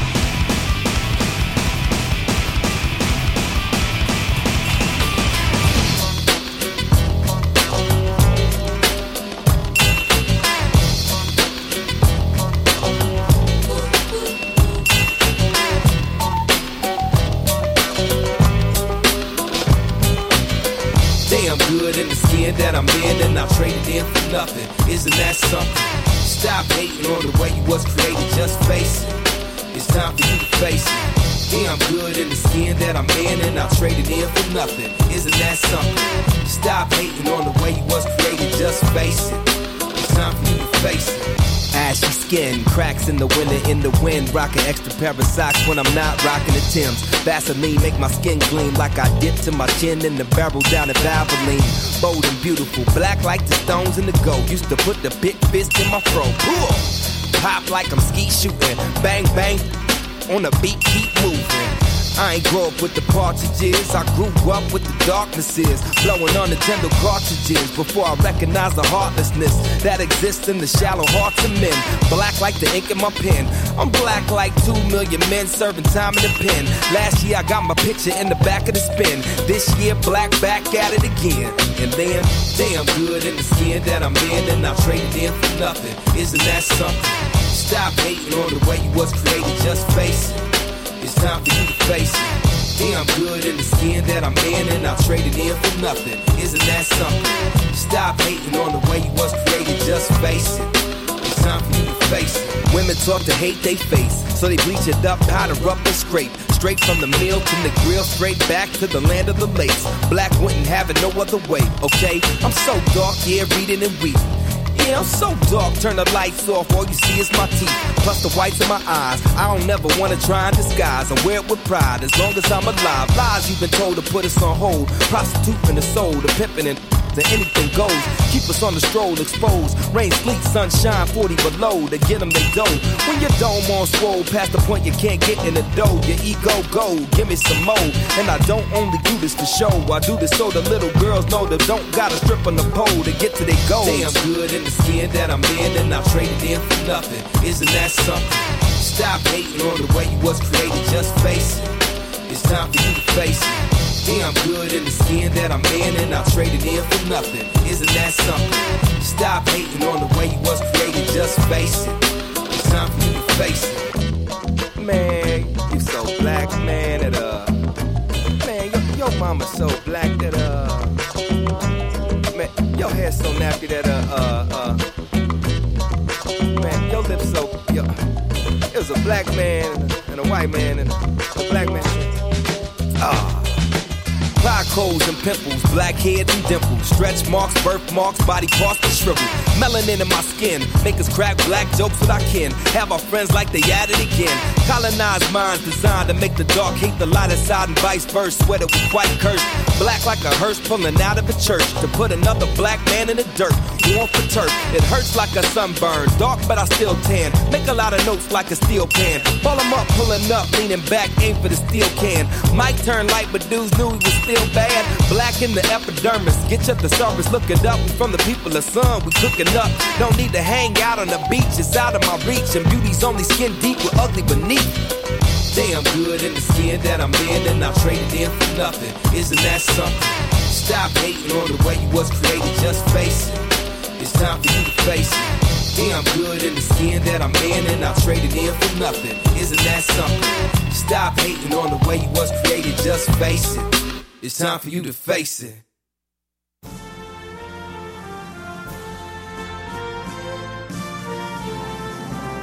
The votes are in and it's official. He's Minnesota's number one sports color commentator.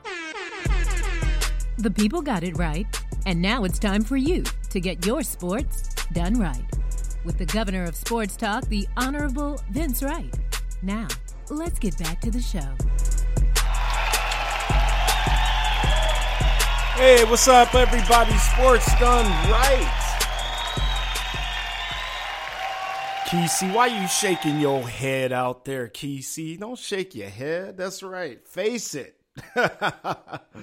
That's right. Face it. Uh, BK1 featuring my boy Toki Wright out of the Rhymesayers stable here in the Twin Cities.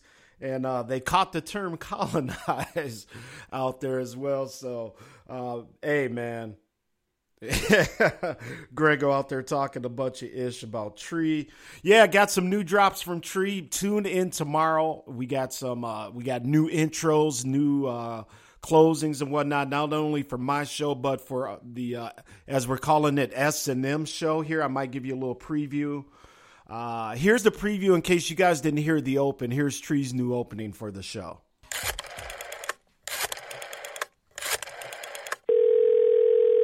Oh, yeah. Get your snowcats ready and get over here. Right now? You darn tootin'. Don't you know it's time for the governor's weekly address? Live from the Situation Room of his lakefront chateau, he's bringing a little color to the voice of Minnesota sports talk and worldwide. His mama calls him Vince, but you can call him Governor. And by way of executive order, he's serving real sports fans a dose of sports done right. Tree is good at what she does, man. And you gotta love the voice. Thank you, Tree, if you're out there listening. I uh, appreciate it. Uh, again, thank you for everything you did on our voice side. Uh, tune in tomorrow for the Sports and More S and M show with the little whip. You'll like that. Uh, Grego Tree is very professional. Yeah, she she really is. Um, she takes care of the brothers. Um, doesn't charge outrageous prices. So, um, you know, anybody if you need any voiceover work done, Tree's the person to get to. She's out in Sacramento, California right now, doing big things. Lots of stuff coming up for her. And um, she'll be telling everybody what she's up to here very, very soon. Um, Tree, I, what can you say, man? What can you say? Tree is um, Tree is Tree. Ride raw, as they say here. I was trying to. I'll okay. I'll give you one more here. Of the uh, as she calls, as we now call it, the S and M show. Obviously, we're going to play off of that S and M theme. So in our promos and stuff, you'll hear some whips cracking and things like that. But S and M Sports and More show as you uh, can imagine here. Um, special preview of the opening there. Give me one second to get it loaded up here in the situation board. There we go. Are you ready for a little S&M? No, silly. It's the Sports and More Show. Hosted by the sports governor, Vince Wright. Reggie, huh? do your parents like you, man? And DJ Dollars and Cents, Reggie Lawrence. No, but here's the funny thing. I ain't never whooped my kids once. never. Well, because you can't reach them, Reggie. You're uh, only five feet. The Sports and More Show. Where sometimes little things come in big packages. And there you go, S and M show, the Sports and More show intro. You'll be hearing that tomorrow. As long as Reggie can do the show with us, I hope he can.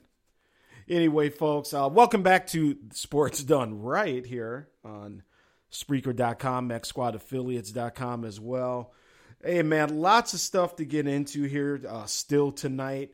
Uh, one thing that I wanted to do, I got so many notes that I printed out earlier today before I had to do my running around. Oh, I was at the Ryder Cup yesterday. Just wanted to share a story here. Tiger Woods related. Tiger Woods. Saw Tiger out there. He is an, uh, an assistant captain of the team, of the USA uh, Ryder Cup team. He plays in a couple weeks. He's coming back. Again, another another comeback. I will say this though, after chatting with El Tigre, you know, as he saw me out there on the rope line, he's like, "Hold up, hold up, Gov, is that you?" I was like, "Tig, what's happening, man?" He's like, "Oh man, come on, let's take a walk for a hole or two. So had a little chat with my dude Tigre. The dude looks phenomenal, and and he he doesn't look as big as he used to be. He is very lean. You know, he's still, you know, thick and whatnot, but not as thick.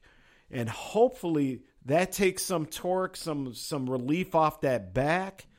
And he doesn't have to swing hard. He doesn't have to have that big, you know, cockeyed swing of his where he wraps himself around and all that. But man, let me tell you, Tiger still drives the needle as far as golf is concerned.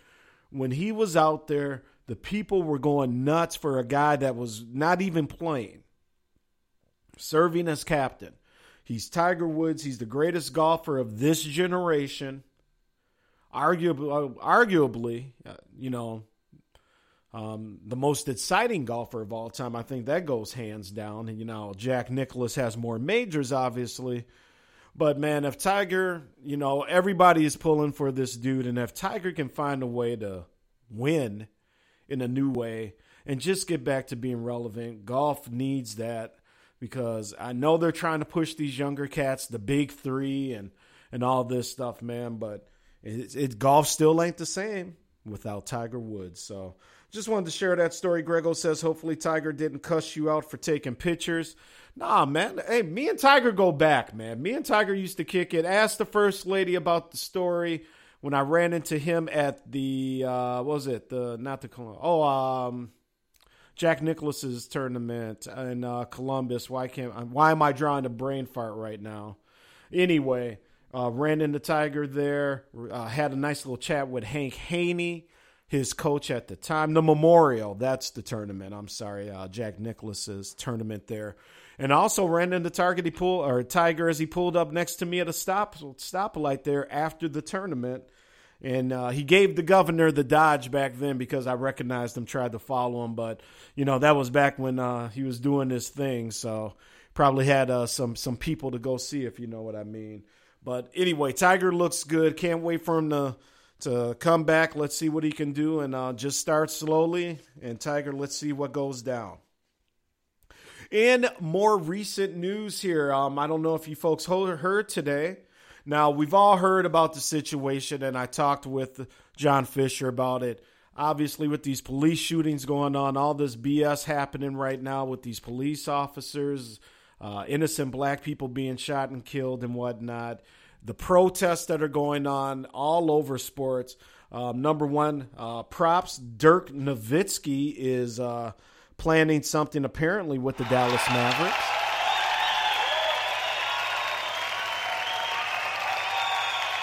Now, for those of you that do not know Dirk Nowitzki, the German is married to a African American lady, so this hits uh, very close to home for him and he is basically, in a sense, said uh, Dallas Mavericks with full support of owner Mark Cuban and everyone else will definitely have something planned once the NBA season starts. And today as well, um, breaking it down to Lincoln, Nebraska. Now we've heard, um, or in case you haven't heard, I think it was three North Carolina or North Nebraska players took the knee in solidarity to uh, exercise their right to protest and you know show support to Kaepernick. Now today, Nebraska Governor Pete Ricketts has agreed to meet with one of the Nebraska football players that he criticized for kneeling during the national anthem um, at the last Cornhusker game.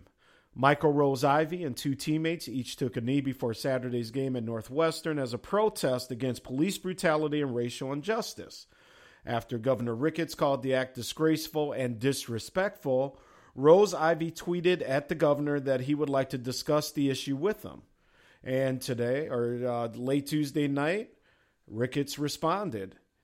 So um, Tuesday, Rose Ivy and his teammates Mohamed Barry and DaiShon Neal were criticized by two university regents um, for again the same thing. Uh, one of the regents says, uh, let's see, Regent Hal Daub, nice name there, and Jim Pillen of uh, Columbus said that the anthem protest was in poor judgment. Now, Dobbs said, quote, they're wearing a University of Nebraska uniform, and all student athletes should be aware that their actions reflect not only on themselves, but everyone else. We've heard that before, but like uh, the Spurs coach Gregg Popovich said today, amen you can't tell people what to believe in. And there's stuff going on in this country. There's some real hard things going on for African Americans. Um, you know, we're scared. We're scared our kids are going to get shot and killed. People are scared that their kids aren't going to come home.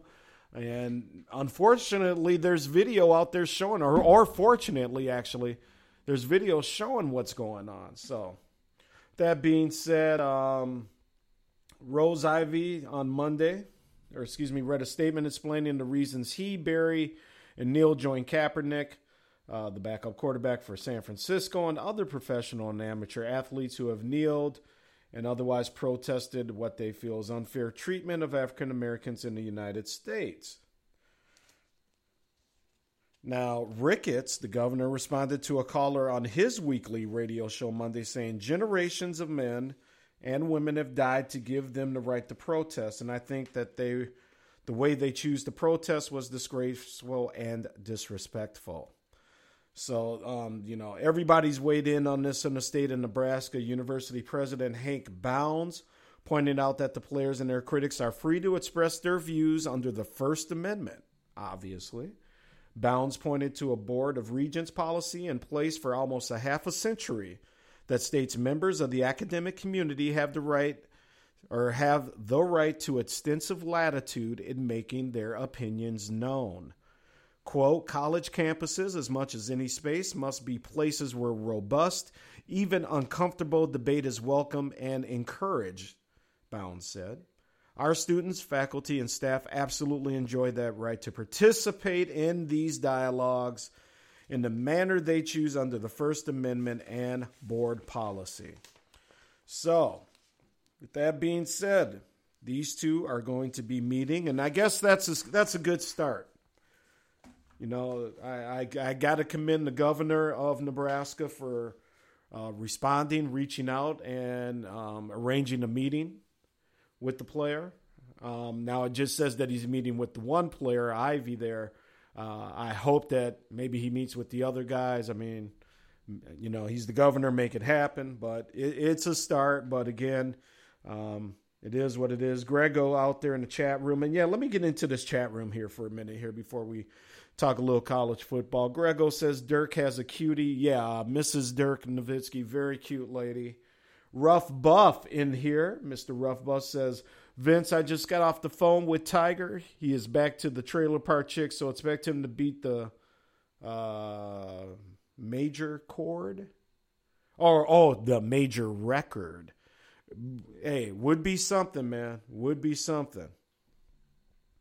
Rough Bus says Tree should be paid very well for that drop. Yeah, yeah, absolutely. Tree uh, doing big things here.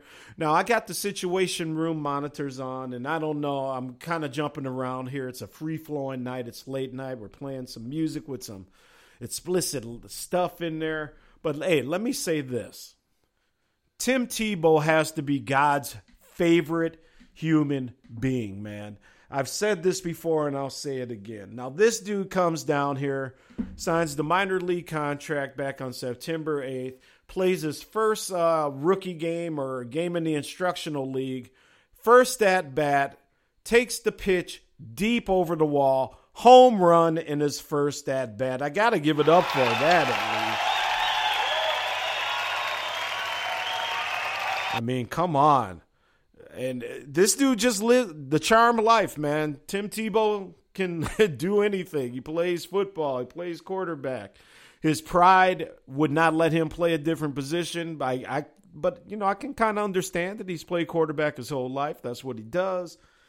You know, I think like the rest of the people out there, we definitely get sick of the circus that follows this guy around. I think that's what people really get sick of. I don't think, you know, Tebow, I mean, how can you not like him? I mean, he seems like a pretty decent guy. You know, he's a religious dude, uh, uh, stays true to his moral values and, and whatnot. But, man, I mean, first at bat home run. I mean, it's it's just more in the book of Tebow, written by G O D from up above, man. But uh, props to Tim Tebow doing big things, man. and uh, the baseball career is off and running. I'm still a little questionable on this baseball career because I don't know if you knew this, folks. He still works at ESPN. So on Thursday and Friday, he's back at the studio. So it's like if you're going to play baseball and try and do this all in, but hey, he's got God on his side. He doesn't need the sports governor apparently. So, yes, sir, John Fisher, big, big baby Jesus, indeed. Grego says, shout out to Tebow. Absolutely, man, absolutely. So, but again, uh, things going on in this country. You guys be safe in them streets, and make it home. Make it home to your to your families, and hopefully it gets better. Because, you know, a lot of times it seems like it will not get better. All right, folks, let's move along here again. Sports done right. X Squad, or excuse me, X Squad Affiliates.com is the website. You can also find all of our shows there, all the info on our host, um, everybody from John Fisher to Kesey, cooking with the, or excuse me, cooking with the Kesey. I'm all over the place tonight. Cooking with the microwave, John Fisher. Kicking it with Kesey is Kesey's show. He's covering all the latest topics in the world of, you know, trending matters. So he's doing big things. Grego out there. Grego, introduce me to your friend next time I come down to Atlanta. Um, let's talk college football here. So we'll start with the home team, the Golden Gophers, baby. Oh man, yes, the Golden Gophers. Uh, well, they they tried to find a way to give this game to Colorado State. They tried to find ways every once in a while. It seems to kind of blow it, but they hang on. Uh, Gophers 31 to 24 over the Rams of Colorado State. 21 first down for the Golden Gophers. They had 417 total yards. Mitch Leidner threw for 174 yards. They rushed in tandem, and we got our main man back. That's right, the Georgia connection um, back. So uh, rushing yards, 243 rushing yards. Rodney Smith led the way, 99 yards, two TDs. Shannon Brooks, the man from GA, Georgia, came back, 85 yards and a touchdown for him in his first game back off of injury. Um, on the defensive side, Antonio Chanel, 10 tackles. Steven Richardson had four tackles for a loss. And big things, man, for them Golden Gophers. Going into Penn State this week. Shannon Brooks, team's leading rusher last year, returning from that broken foot, like I said. Um, 85 yards on 13 carries for him. Um, Collin Hill, who's a freshman for our Golden Gophers, um, made his second start at quarterback for the Rams. Or, excuse me, uh, the Rams. What am I thinking here? Um, and and that's the thing. Now that freshman Collin Hill for for the Rams, he may may make it to the next level in some way, shape, or form. Um, real rough still around the edges, but he's got a nice game. He's got a nice arm. Colorado State, you know, they they took a big loss to to Colorado.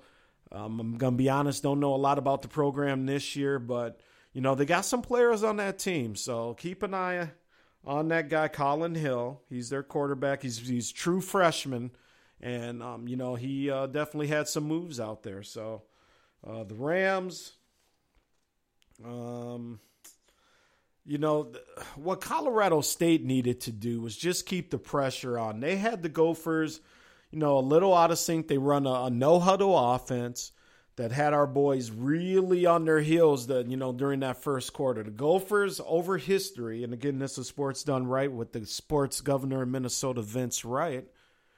Our Gophers have never really played good against teams that run no huddle offenses.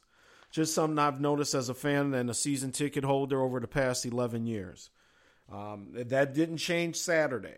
And I'll tell you what, because this was an 11 o'clock game, uh, Colorado, you know, we know our fan base is lackluster at best. So that stadium probably was about 40% full by the time kickoff started. Um, they announced, you know, they have these attendance announcements. Uh, the stadium holds just over 50,000. They keep saying, oh, 44,000 there. No, there wasn't 44,000 there last Saturday. So Gophers got to keep winning. They got to get that energy level up. The Vikings are doing big things. Timberwolves coming back with a, a hot new team again. Uh, hockey is starting up now. The the Minnesota Wild, and we'll get into a little hockey talk next week on Sports Done Right. I've been getting hit up by my Minnesota people. They're ready for the hockey to start. But my point is, all the all the sports are starting to go now, and to ask people and you know to spend money and uh, to buy these tickets here you're gonna have to have a good product on the field so we will see man oh gotta welcome the lovely denise as well denise in case i didn't get to you earlier sweetheart thank you for joining us tonight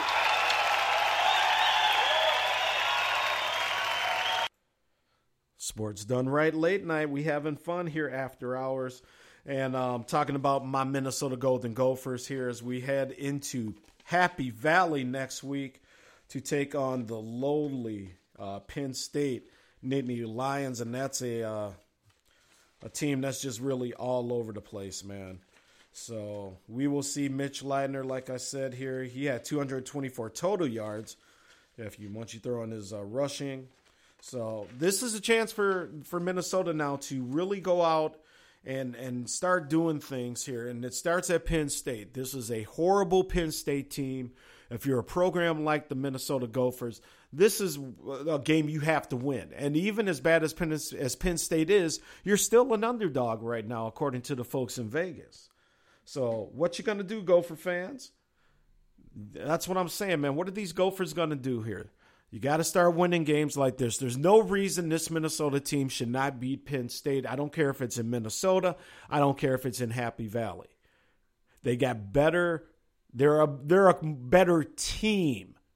Penn State still has some players because they're Penn State and they've still been able to recruit a few here and there. But right now, the Gophers are a better team. Now, not saying that Minnesota's going to win. I'm saying they should win. But for all of us here in this great state, no, that follow this team. How many times have we uh, had hearts broken, dreams dashed over games like this? You know, a former big program like Penn State, definitely on the downslide, but makes no difference. You still got to play the games and you still got to win. So Minnesota uh, has to go out to Penn State. It's a 2:30 local time start, uh, 2:30, 3:30 in the East. Um, nice afternoon game there, and we will see, man.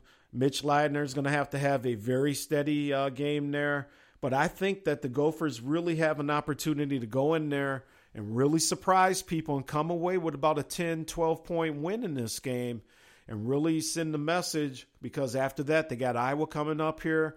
We're going to try and actually have a live remote from the uh, tailgate lot and and do a little sports done right uh, tailgate edition.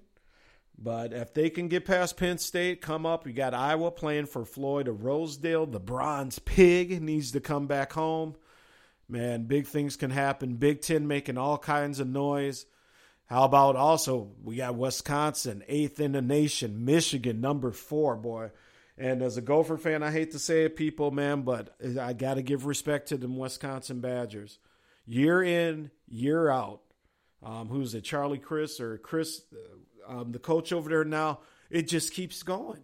They got a quarterback, went with the lefty there, and big things are happening for the Wisconsin Badgers. And they went from unranked three weeks ago, basically, to now number eight in the country, positioning themselves for a playoff run in college football.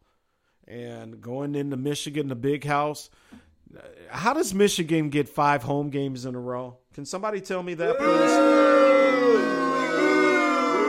Exactly. Exactly. With that being said, they are at home. You know, if you talk to the Gov, and I know I've been running around all week, I was going to try and have actually some sound from the coaches for this game. You know what, man? I might take Wisconsin in, the, in the upset, in the small upset right now. Um, Michigan uh, Jabril Peppers, Heisman contender. Uh, offense, the offense is clicking. Defense, um, we're gonna find out here. And I think Wisconsin might just uh, go up into the big house and pull off the shocker, man. Um, look what Wisconsin did in going back into Michigan last week, and you know nobody expected them to go up to East Lansing and do that to the Spartans. No way, no how. And I'm sorry, I was distracted here. Situation room monitors. Looks like ESPN's got a uh, uh, Christian McCaffrey interview going here. Uh, the Stanford running back, Heisman contender from last year. By the way, averaging me and uh, that ninja got into an argument. He was telling me uh, how not good this young gentleman is, and I couldn't disagree more. The guy's leading the Pac 12 in rushing again, and he's averaging 150 yards a game almost. So um, they, those type of stats can play on my team anytime, bro. I'm sorry, but uh, back to the lecture at hand. Minnesota, this is this is the opportunity. If they can get up, win this game, be 4 0, Iowa coming into town, then they can start positioning themselves because Wisconsin's going to be tough. Iowa's still going to be tough. You know, Iowa has uh, not played well and only run 14 to 7 last week um, out at Rutgers, of all places. Can only put up 14 on Rutgers. You know, the Minnesota, again, and what we're thinking of is just getting yourself in line for a decent bowl. I don't think the Gophers are going to contend this year for the Big Ten West unless you beat Iowa. And then you got to beat Wisconsin because you haven't beaten Wisconsin in 13 years. So, Gophers still a long road to hoe, and there's still a couple uh, uh, games in there as well. Um, Northwestern has always played Minnesota tough. So, there's all kinds of games in there that the Gophers still got to get through, but let's just take it one at a time. This week, Penn State. Uh, let's go with the Gophers winning 34 to 23, somewhere in that neck of the woods. That's what they should do. I mean, really, that is what they should do. That being said, Minnesota might win by three. My main man, Truck D. Rocky Top, baby, says no hockey in the ATL anymore. Yeah, them Flames got on out. Well, that's how old I was. They were the Atlanta Flames. Then they went to Calgary, where they are now the Calgary Flames. Man, a, black kid growing up in the 70s in Minnesota knows a little bit about hockey. That's all I'm going to say. And that's what's that's what happened. Yeah, I remember when they were the Atlanta Flames. Grego says he hates that the Thrashers are gone. He used to go check out the Bruins when they were here. Yep, Grego checking out his home squad Boston Bruin hockey team. One of the original six. And let's see here. Denise Milk and Cookies in here enjoying the show. Thank you so much. Oh man, so much stuff to get into. Where do I even go? So yes, Gophers got to get that win this week against Penn State.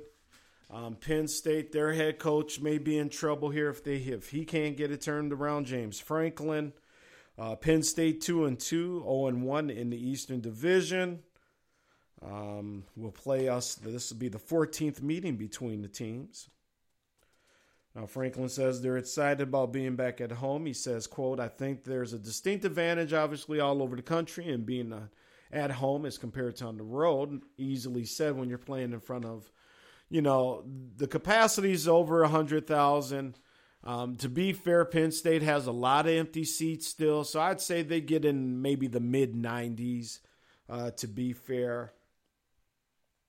But again, it's Penn State, and you know, like I said, the Gophers, when your stadium is only 50,000 and you're playing in front of double that, it still um, sets the precedent, precedent, excuse me.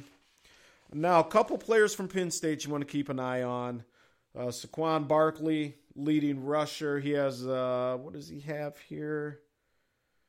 Da, da, da, I think he has about 350 yards this season six touchdowns. Trace McSorley's the quarterback. Um, he's thrown for almost a thousand yards, five touchdowns against three interceptions. Now they got an okay receiving corps as well. Chris Godwin, uh, good receiver. Um, he's already got a couple touchdowns. He's got about 228 yards. And uh, Mike Gesicki, that's another guy you want to keep an eye on when we're talking Penn State here in terms of their receiving corps. Um, also, DaeSean Hamilton, um, good guy. Uh, good receiver as well. You want to keep an eye on him as well. So there you go. Uh, the Gopher roundup there. So let's t- move on. We got some other games here. We got Louisville. We got Clemson, Deshaun Watson, Lamar Jackson. It's like a heavyweight battle. Who do you got out there in the chat room in that one? Who do you who you taking, people? Who you taking? That's right. Back to your corners, man. Back to your corners. Again, sports done right. Vince Wright, the sports governor. Follow me on Twitter, people. That's right, at the Big Smooth One, the number one after the Big Smooth. Truck D in the chat room. propping them Tennessee Volunteers. Tennessee Vols easing their way back into the top 10. Let's give them their little round of uh, love there as well because he's absolutely right.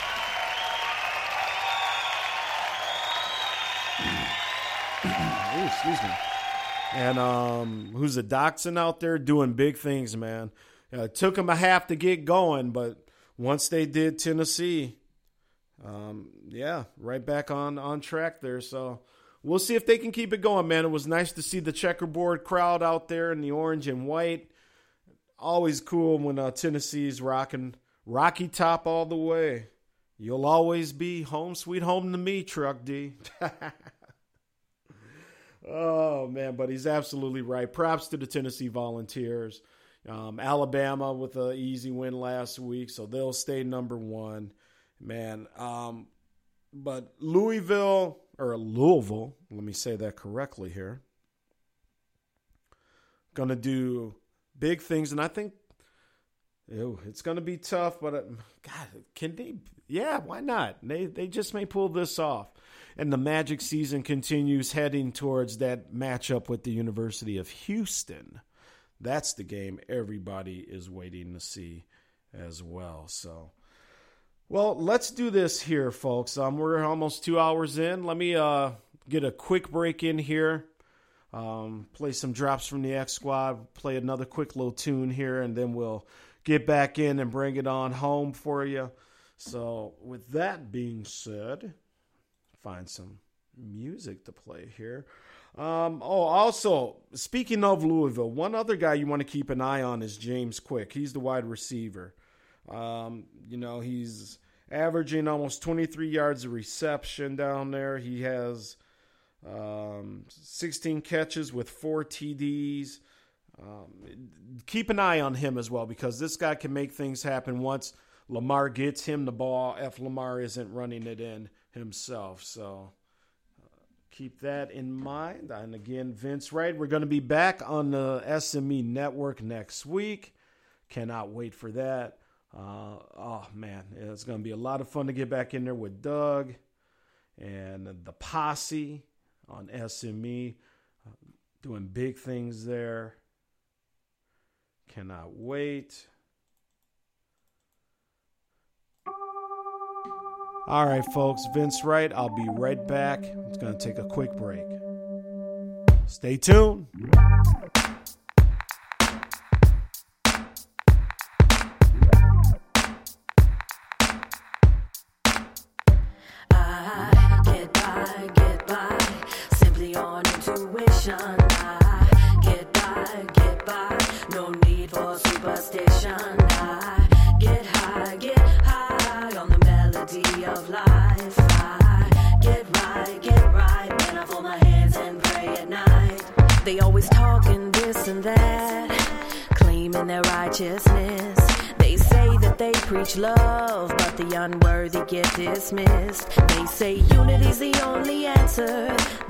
Around and alienate me. I wonder when will we ever learn to stop repeating history? I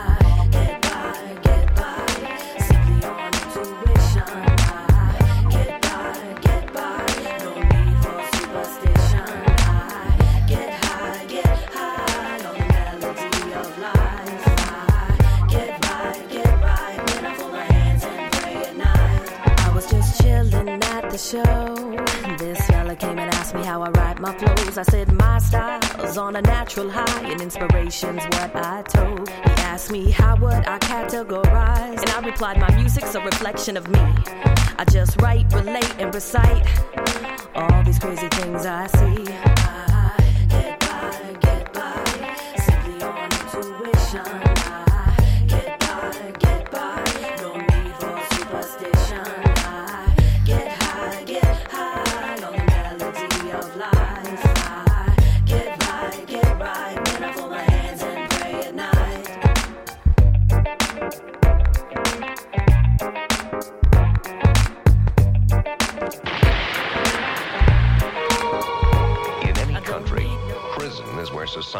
Sends its failures. But in this country, society itself is failing. Hell yeah! Uh.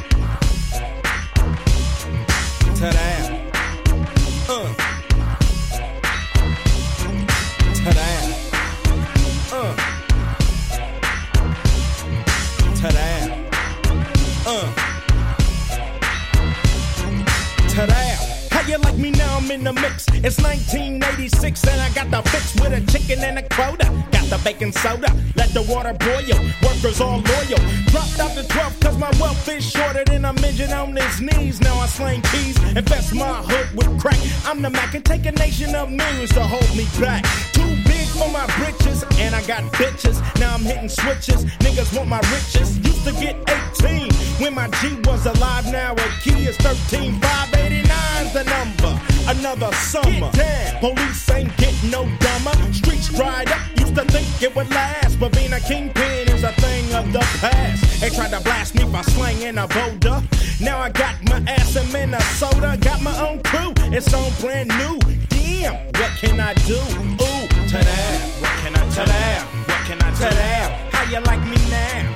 That. What can I that? What can I that? How you like me now? Already done stacked me half a mil ticket, bought a house next to Prince. Now I can kick it. Now I got ends, waving to my friends, rolling in the bins, going to see the twins. Play at the dome, police start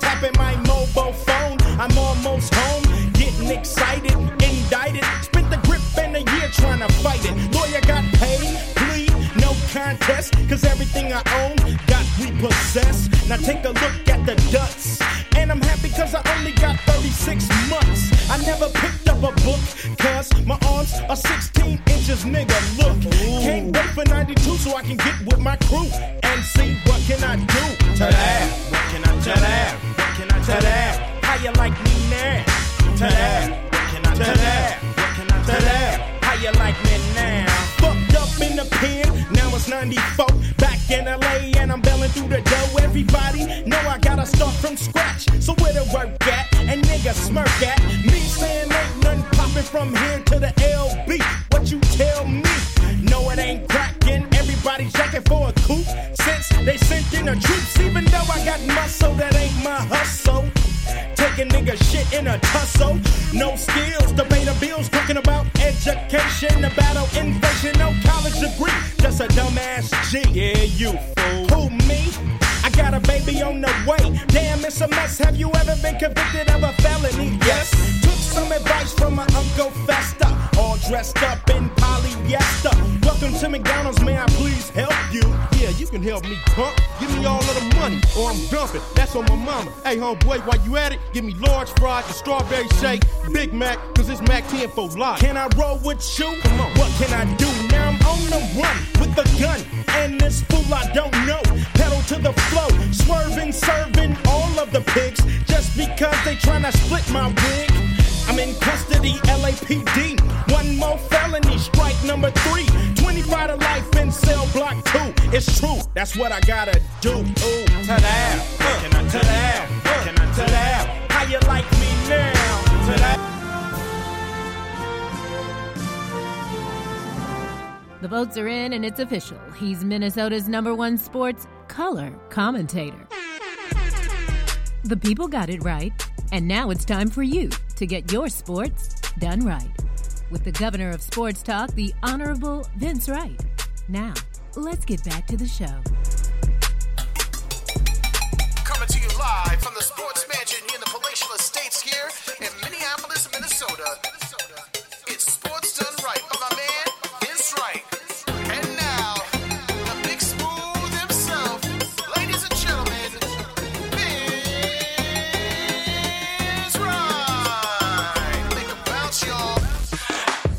Going down, people? Vince Wright, the sports governor, coming to you live from the great state of Minnesota. Robbie Rob on the beats, T. Taylor on the voice. What's going down?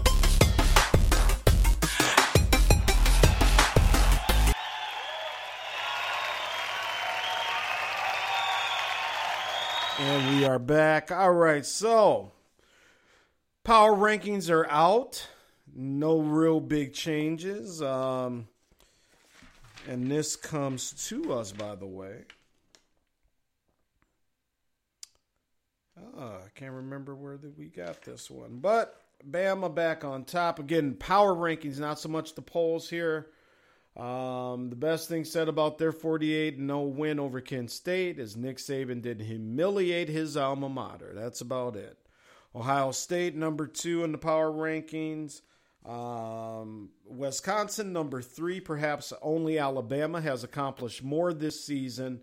The Badgers have beaten two top 10 teams at kickoff away from home. The latest win, 30 to 6 over Michigan State, may have been the second biggest Big Ten statement this season.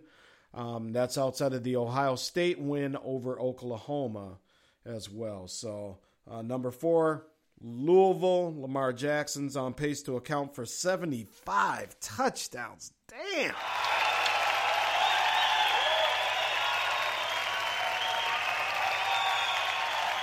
That's crazy. That is crazy.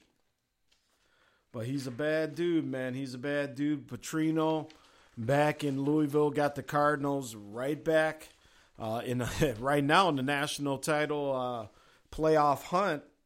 So Louisville and followed by them, the other surprise team, or maybe not so much of a surprise, the Houston Cougars. Um, Coach Herman had no mercy on his old employers at Texas State. A walkover game, 64 to 3. Series part of their schedule resumes Thursday with UConn, the only team to beat them last year. So um, don't write off Houston just yet when you see them playing the University of Connecticut this week. Keep that in mind. UConn beat them last year. With that being said, obviously Houston is coming in prepared and would want to send a little message, I'm sure. So look for Houston kind of uh, kind of big in that game, maybe. Uh, Clemson, number six in the power rankings this week. Uh, Tigers aren't as dominating offensively, but they are a bitch defensively. I love an article that puts it like that.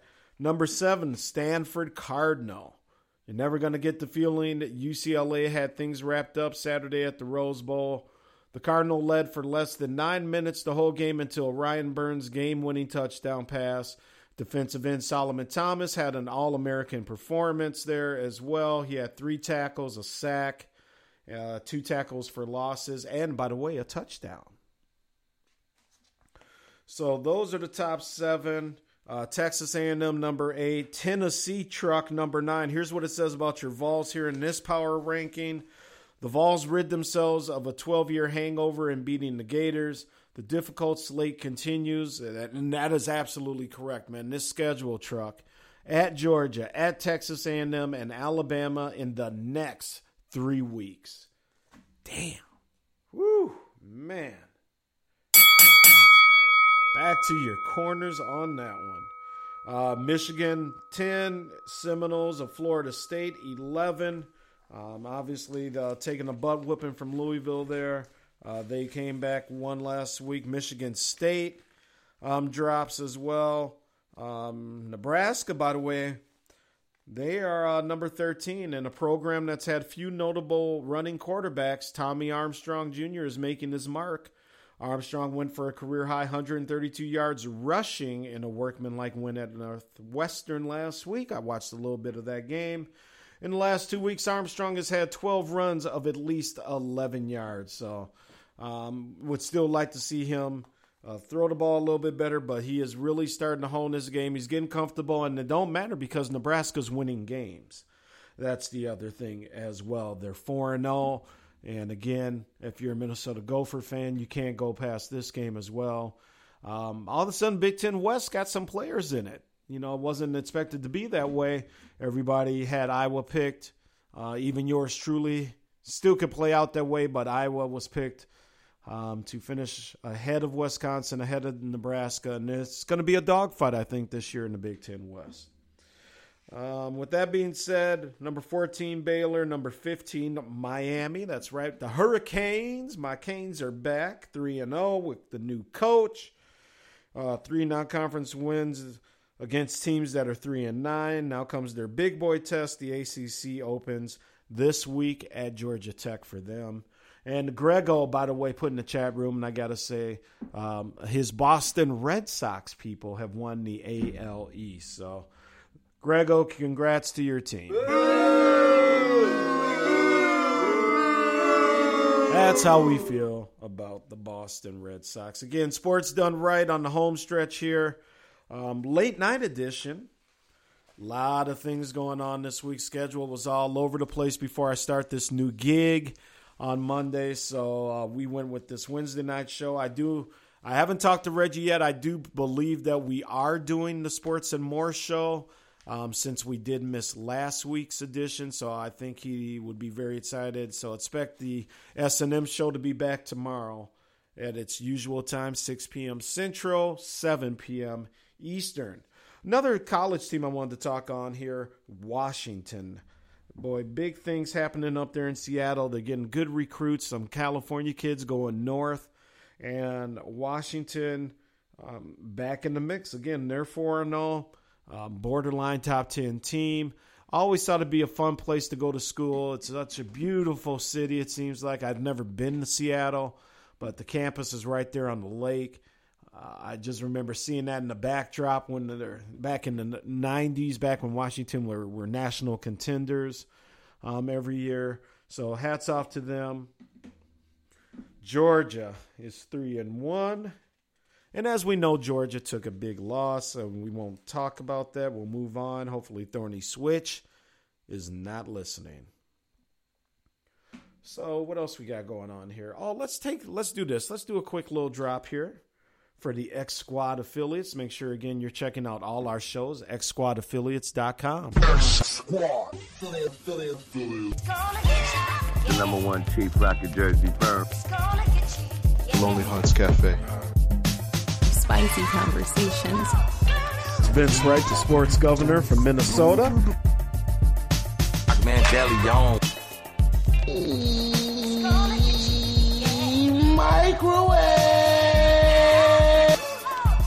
Reggie Long, aka Dollars and Cents. Kicking it with KC.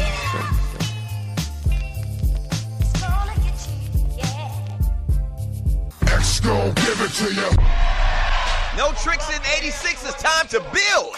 Check out the Doug Stewart Show Monday through Friday from 10 a.m. to 12 p.m. Eastern Time, right here on the Stewart Media and Entertainment Network. It's sports talk, it's guy talk, it's fun talk. Once again, that's the Doug Stewart Show. One half of the world famous Two Live Stews, Doug Stewart, Monday through Friday, 10 a.m. to 12 p.m. Eastern Time at StewartMediaAndEntertainment.com. Trust me, you'll have more fun than you can shake a stick at. And I got one question for you. Are you not entertained, huh?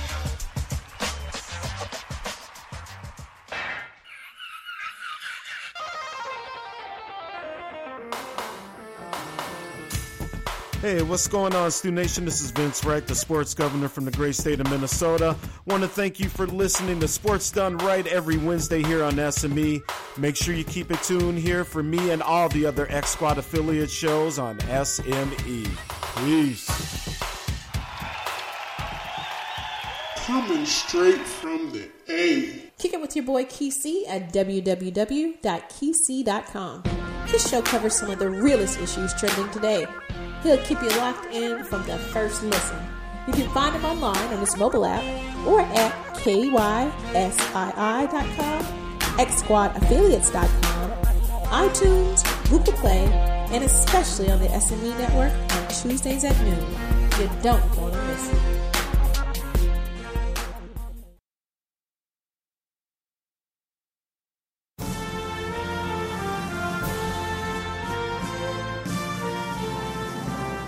Votes are in and it's official. He's Minnesota's number one sports color commentator. That's me. The people got it right.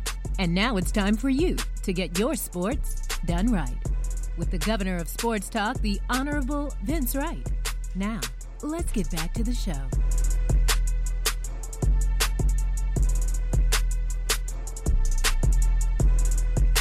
What up, what up, what up, what up? Sports Done Right, late night edition here. Uh, coming in. We're going to start wrapping up this show here. I know the East Coast folks are probably uh, long sleep now. We've gone deep into the AM on the East Coast. 1217, 117 out east. Only 1017. I wish I lived on the West Coast, man. One day I will get to the West Coast.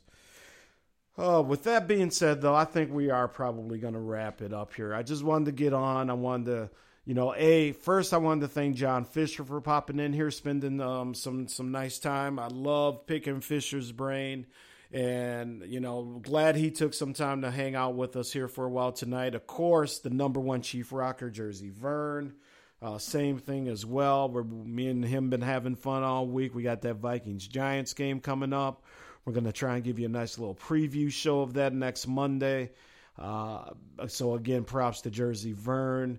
Um, again, a couple uh, passings here. Jose Fernandez in Miami. A sad, sad situation there. Uh, the boat hit the jetty way, which are those rocks that come out there and those channels. Um, obviously, it was at night. Boat was doing a high rate of speed, and you can't see those rocks. So, um, bad news there. I want to say rest in peace to him. Obviously, a phenomenal talent in the world of baseball. Um, as you know, the city of Miami is reeling and is showing mad love his teammates there on that first game back. The gentleman with the leadoff home run, and um, other than that, just remember life is not guaranteed. Obviously, um, I want to give shouts out as well. Rest in peace to the late great Arnold Palmer um, 87 years old, so um, a, a, life well lived there. Uh, the original guy that made golf cool, you know, back in the 50s. Um, had the duel with uh, Jack there through the 60s. And, um, you know, took his game to a next level on the business side as well. Um, from the uh, Hertz commercials with O.J. Simpson to uh, the Pennzoil. Um, you know, all kinds of stuff there. And hey, I got you, Grego. I'm glad you're still listening, sir. But um, obviously, the Gov also has to get some rest. I got to wake up early and get this girl to school. But um, again, I just wanted to thank everybody. I wanted to say that, you know, being a golfer myself, coming late to the game as a golfer, Arnold Palmer is just someone that everyone knew. My dad um, is from a town that is just right down the road, a little ways from Latrobe, Pennsylvania, Brownsville, Pennsylvania. So he grew up, and while not a golfer himself, um, you know, everybody knew Arnold Palmer, the respect that he had, the business acumen. Um, he was a pilot. He would fly himself for, to tournaments all over the world. Got a chance to see him um, just over a year ago up here at the 3M championship. He did not play, but he, um, as he always did, was just in the car driving around signing autographs for everybody. So rest in peace, Arnold. Um, you are the king. You have the nickname the king. You have a drink named after you because you like lemonade and iced tea mixed together. So now we all drink Arnold Palmer's or Arnie Palmer's. what can you say, man? What can you say? So, with that being said, we're going to get out of here. I hope you guys have a great night, or I guess officially have a nice morning at this point. Um, again, Sports Done Right will be back next Tuesday. Um, we're going to try and get a preview show Wednesday for the Monday night game. Like I said, I am starting a new gig, so the situ- the schedule may be a little different. We'll see how it goes. And then we have the S and M show, the Sports and More show um, tomorrow night or tonight, I guess, technically, and um, on Thursday nights. Now, moving forward, our schedule is going to change because of my job. So keep that in mind. We'll let you know as we move forward and um, all that stuff. Grego, thanks for understanding, sir. I got to be up in about uh, five and a half hours as we get uh, baby girl ready for school. I hope you all had a good night. Thank you for tuning in and listening, by the way. Um, I know I got you guys kind of out of the uh, the schedule, so I appreciate it. All right, folks, let's get on out of here. Sports done right. I'll be back with Reggie later tonight on S and M. But thank you for listening for the uh, or listening to Sports Done Right here out of the great, great state of Minnesota. Thank you for listening to Sports Done Right with your host, the governor of Minnesota Sports Talk, the Honorable Vince Wright. Check out Sports Done Right every Tuesday night. And when it's over, stay up on all of the breaking sports news and commentary by joining the Sports Done Right Facebook group.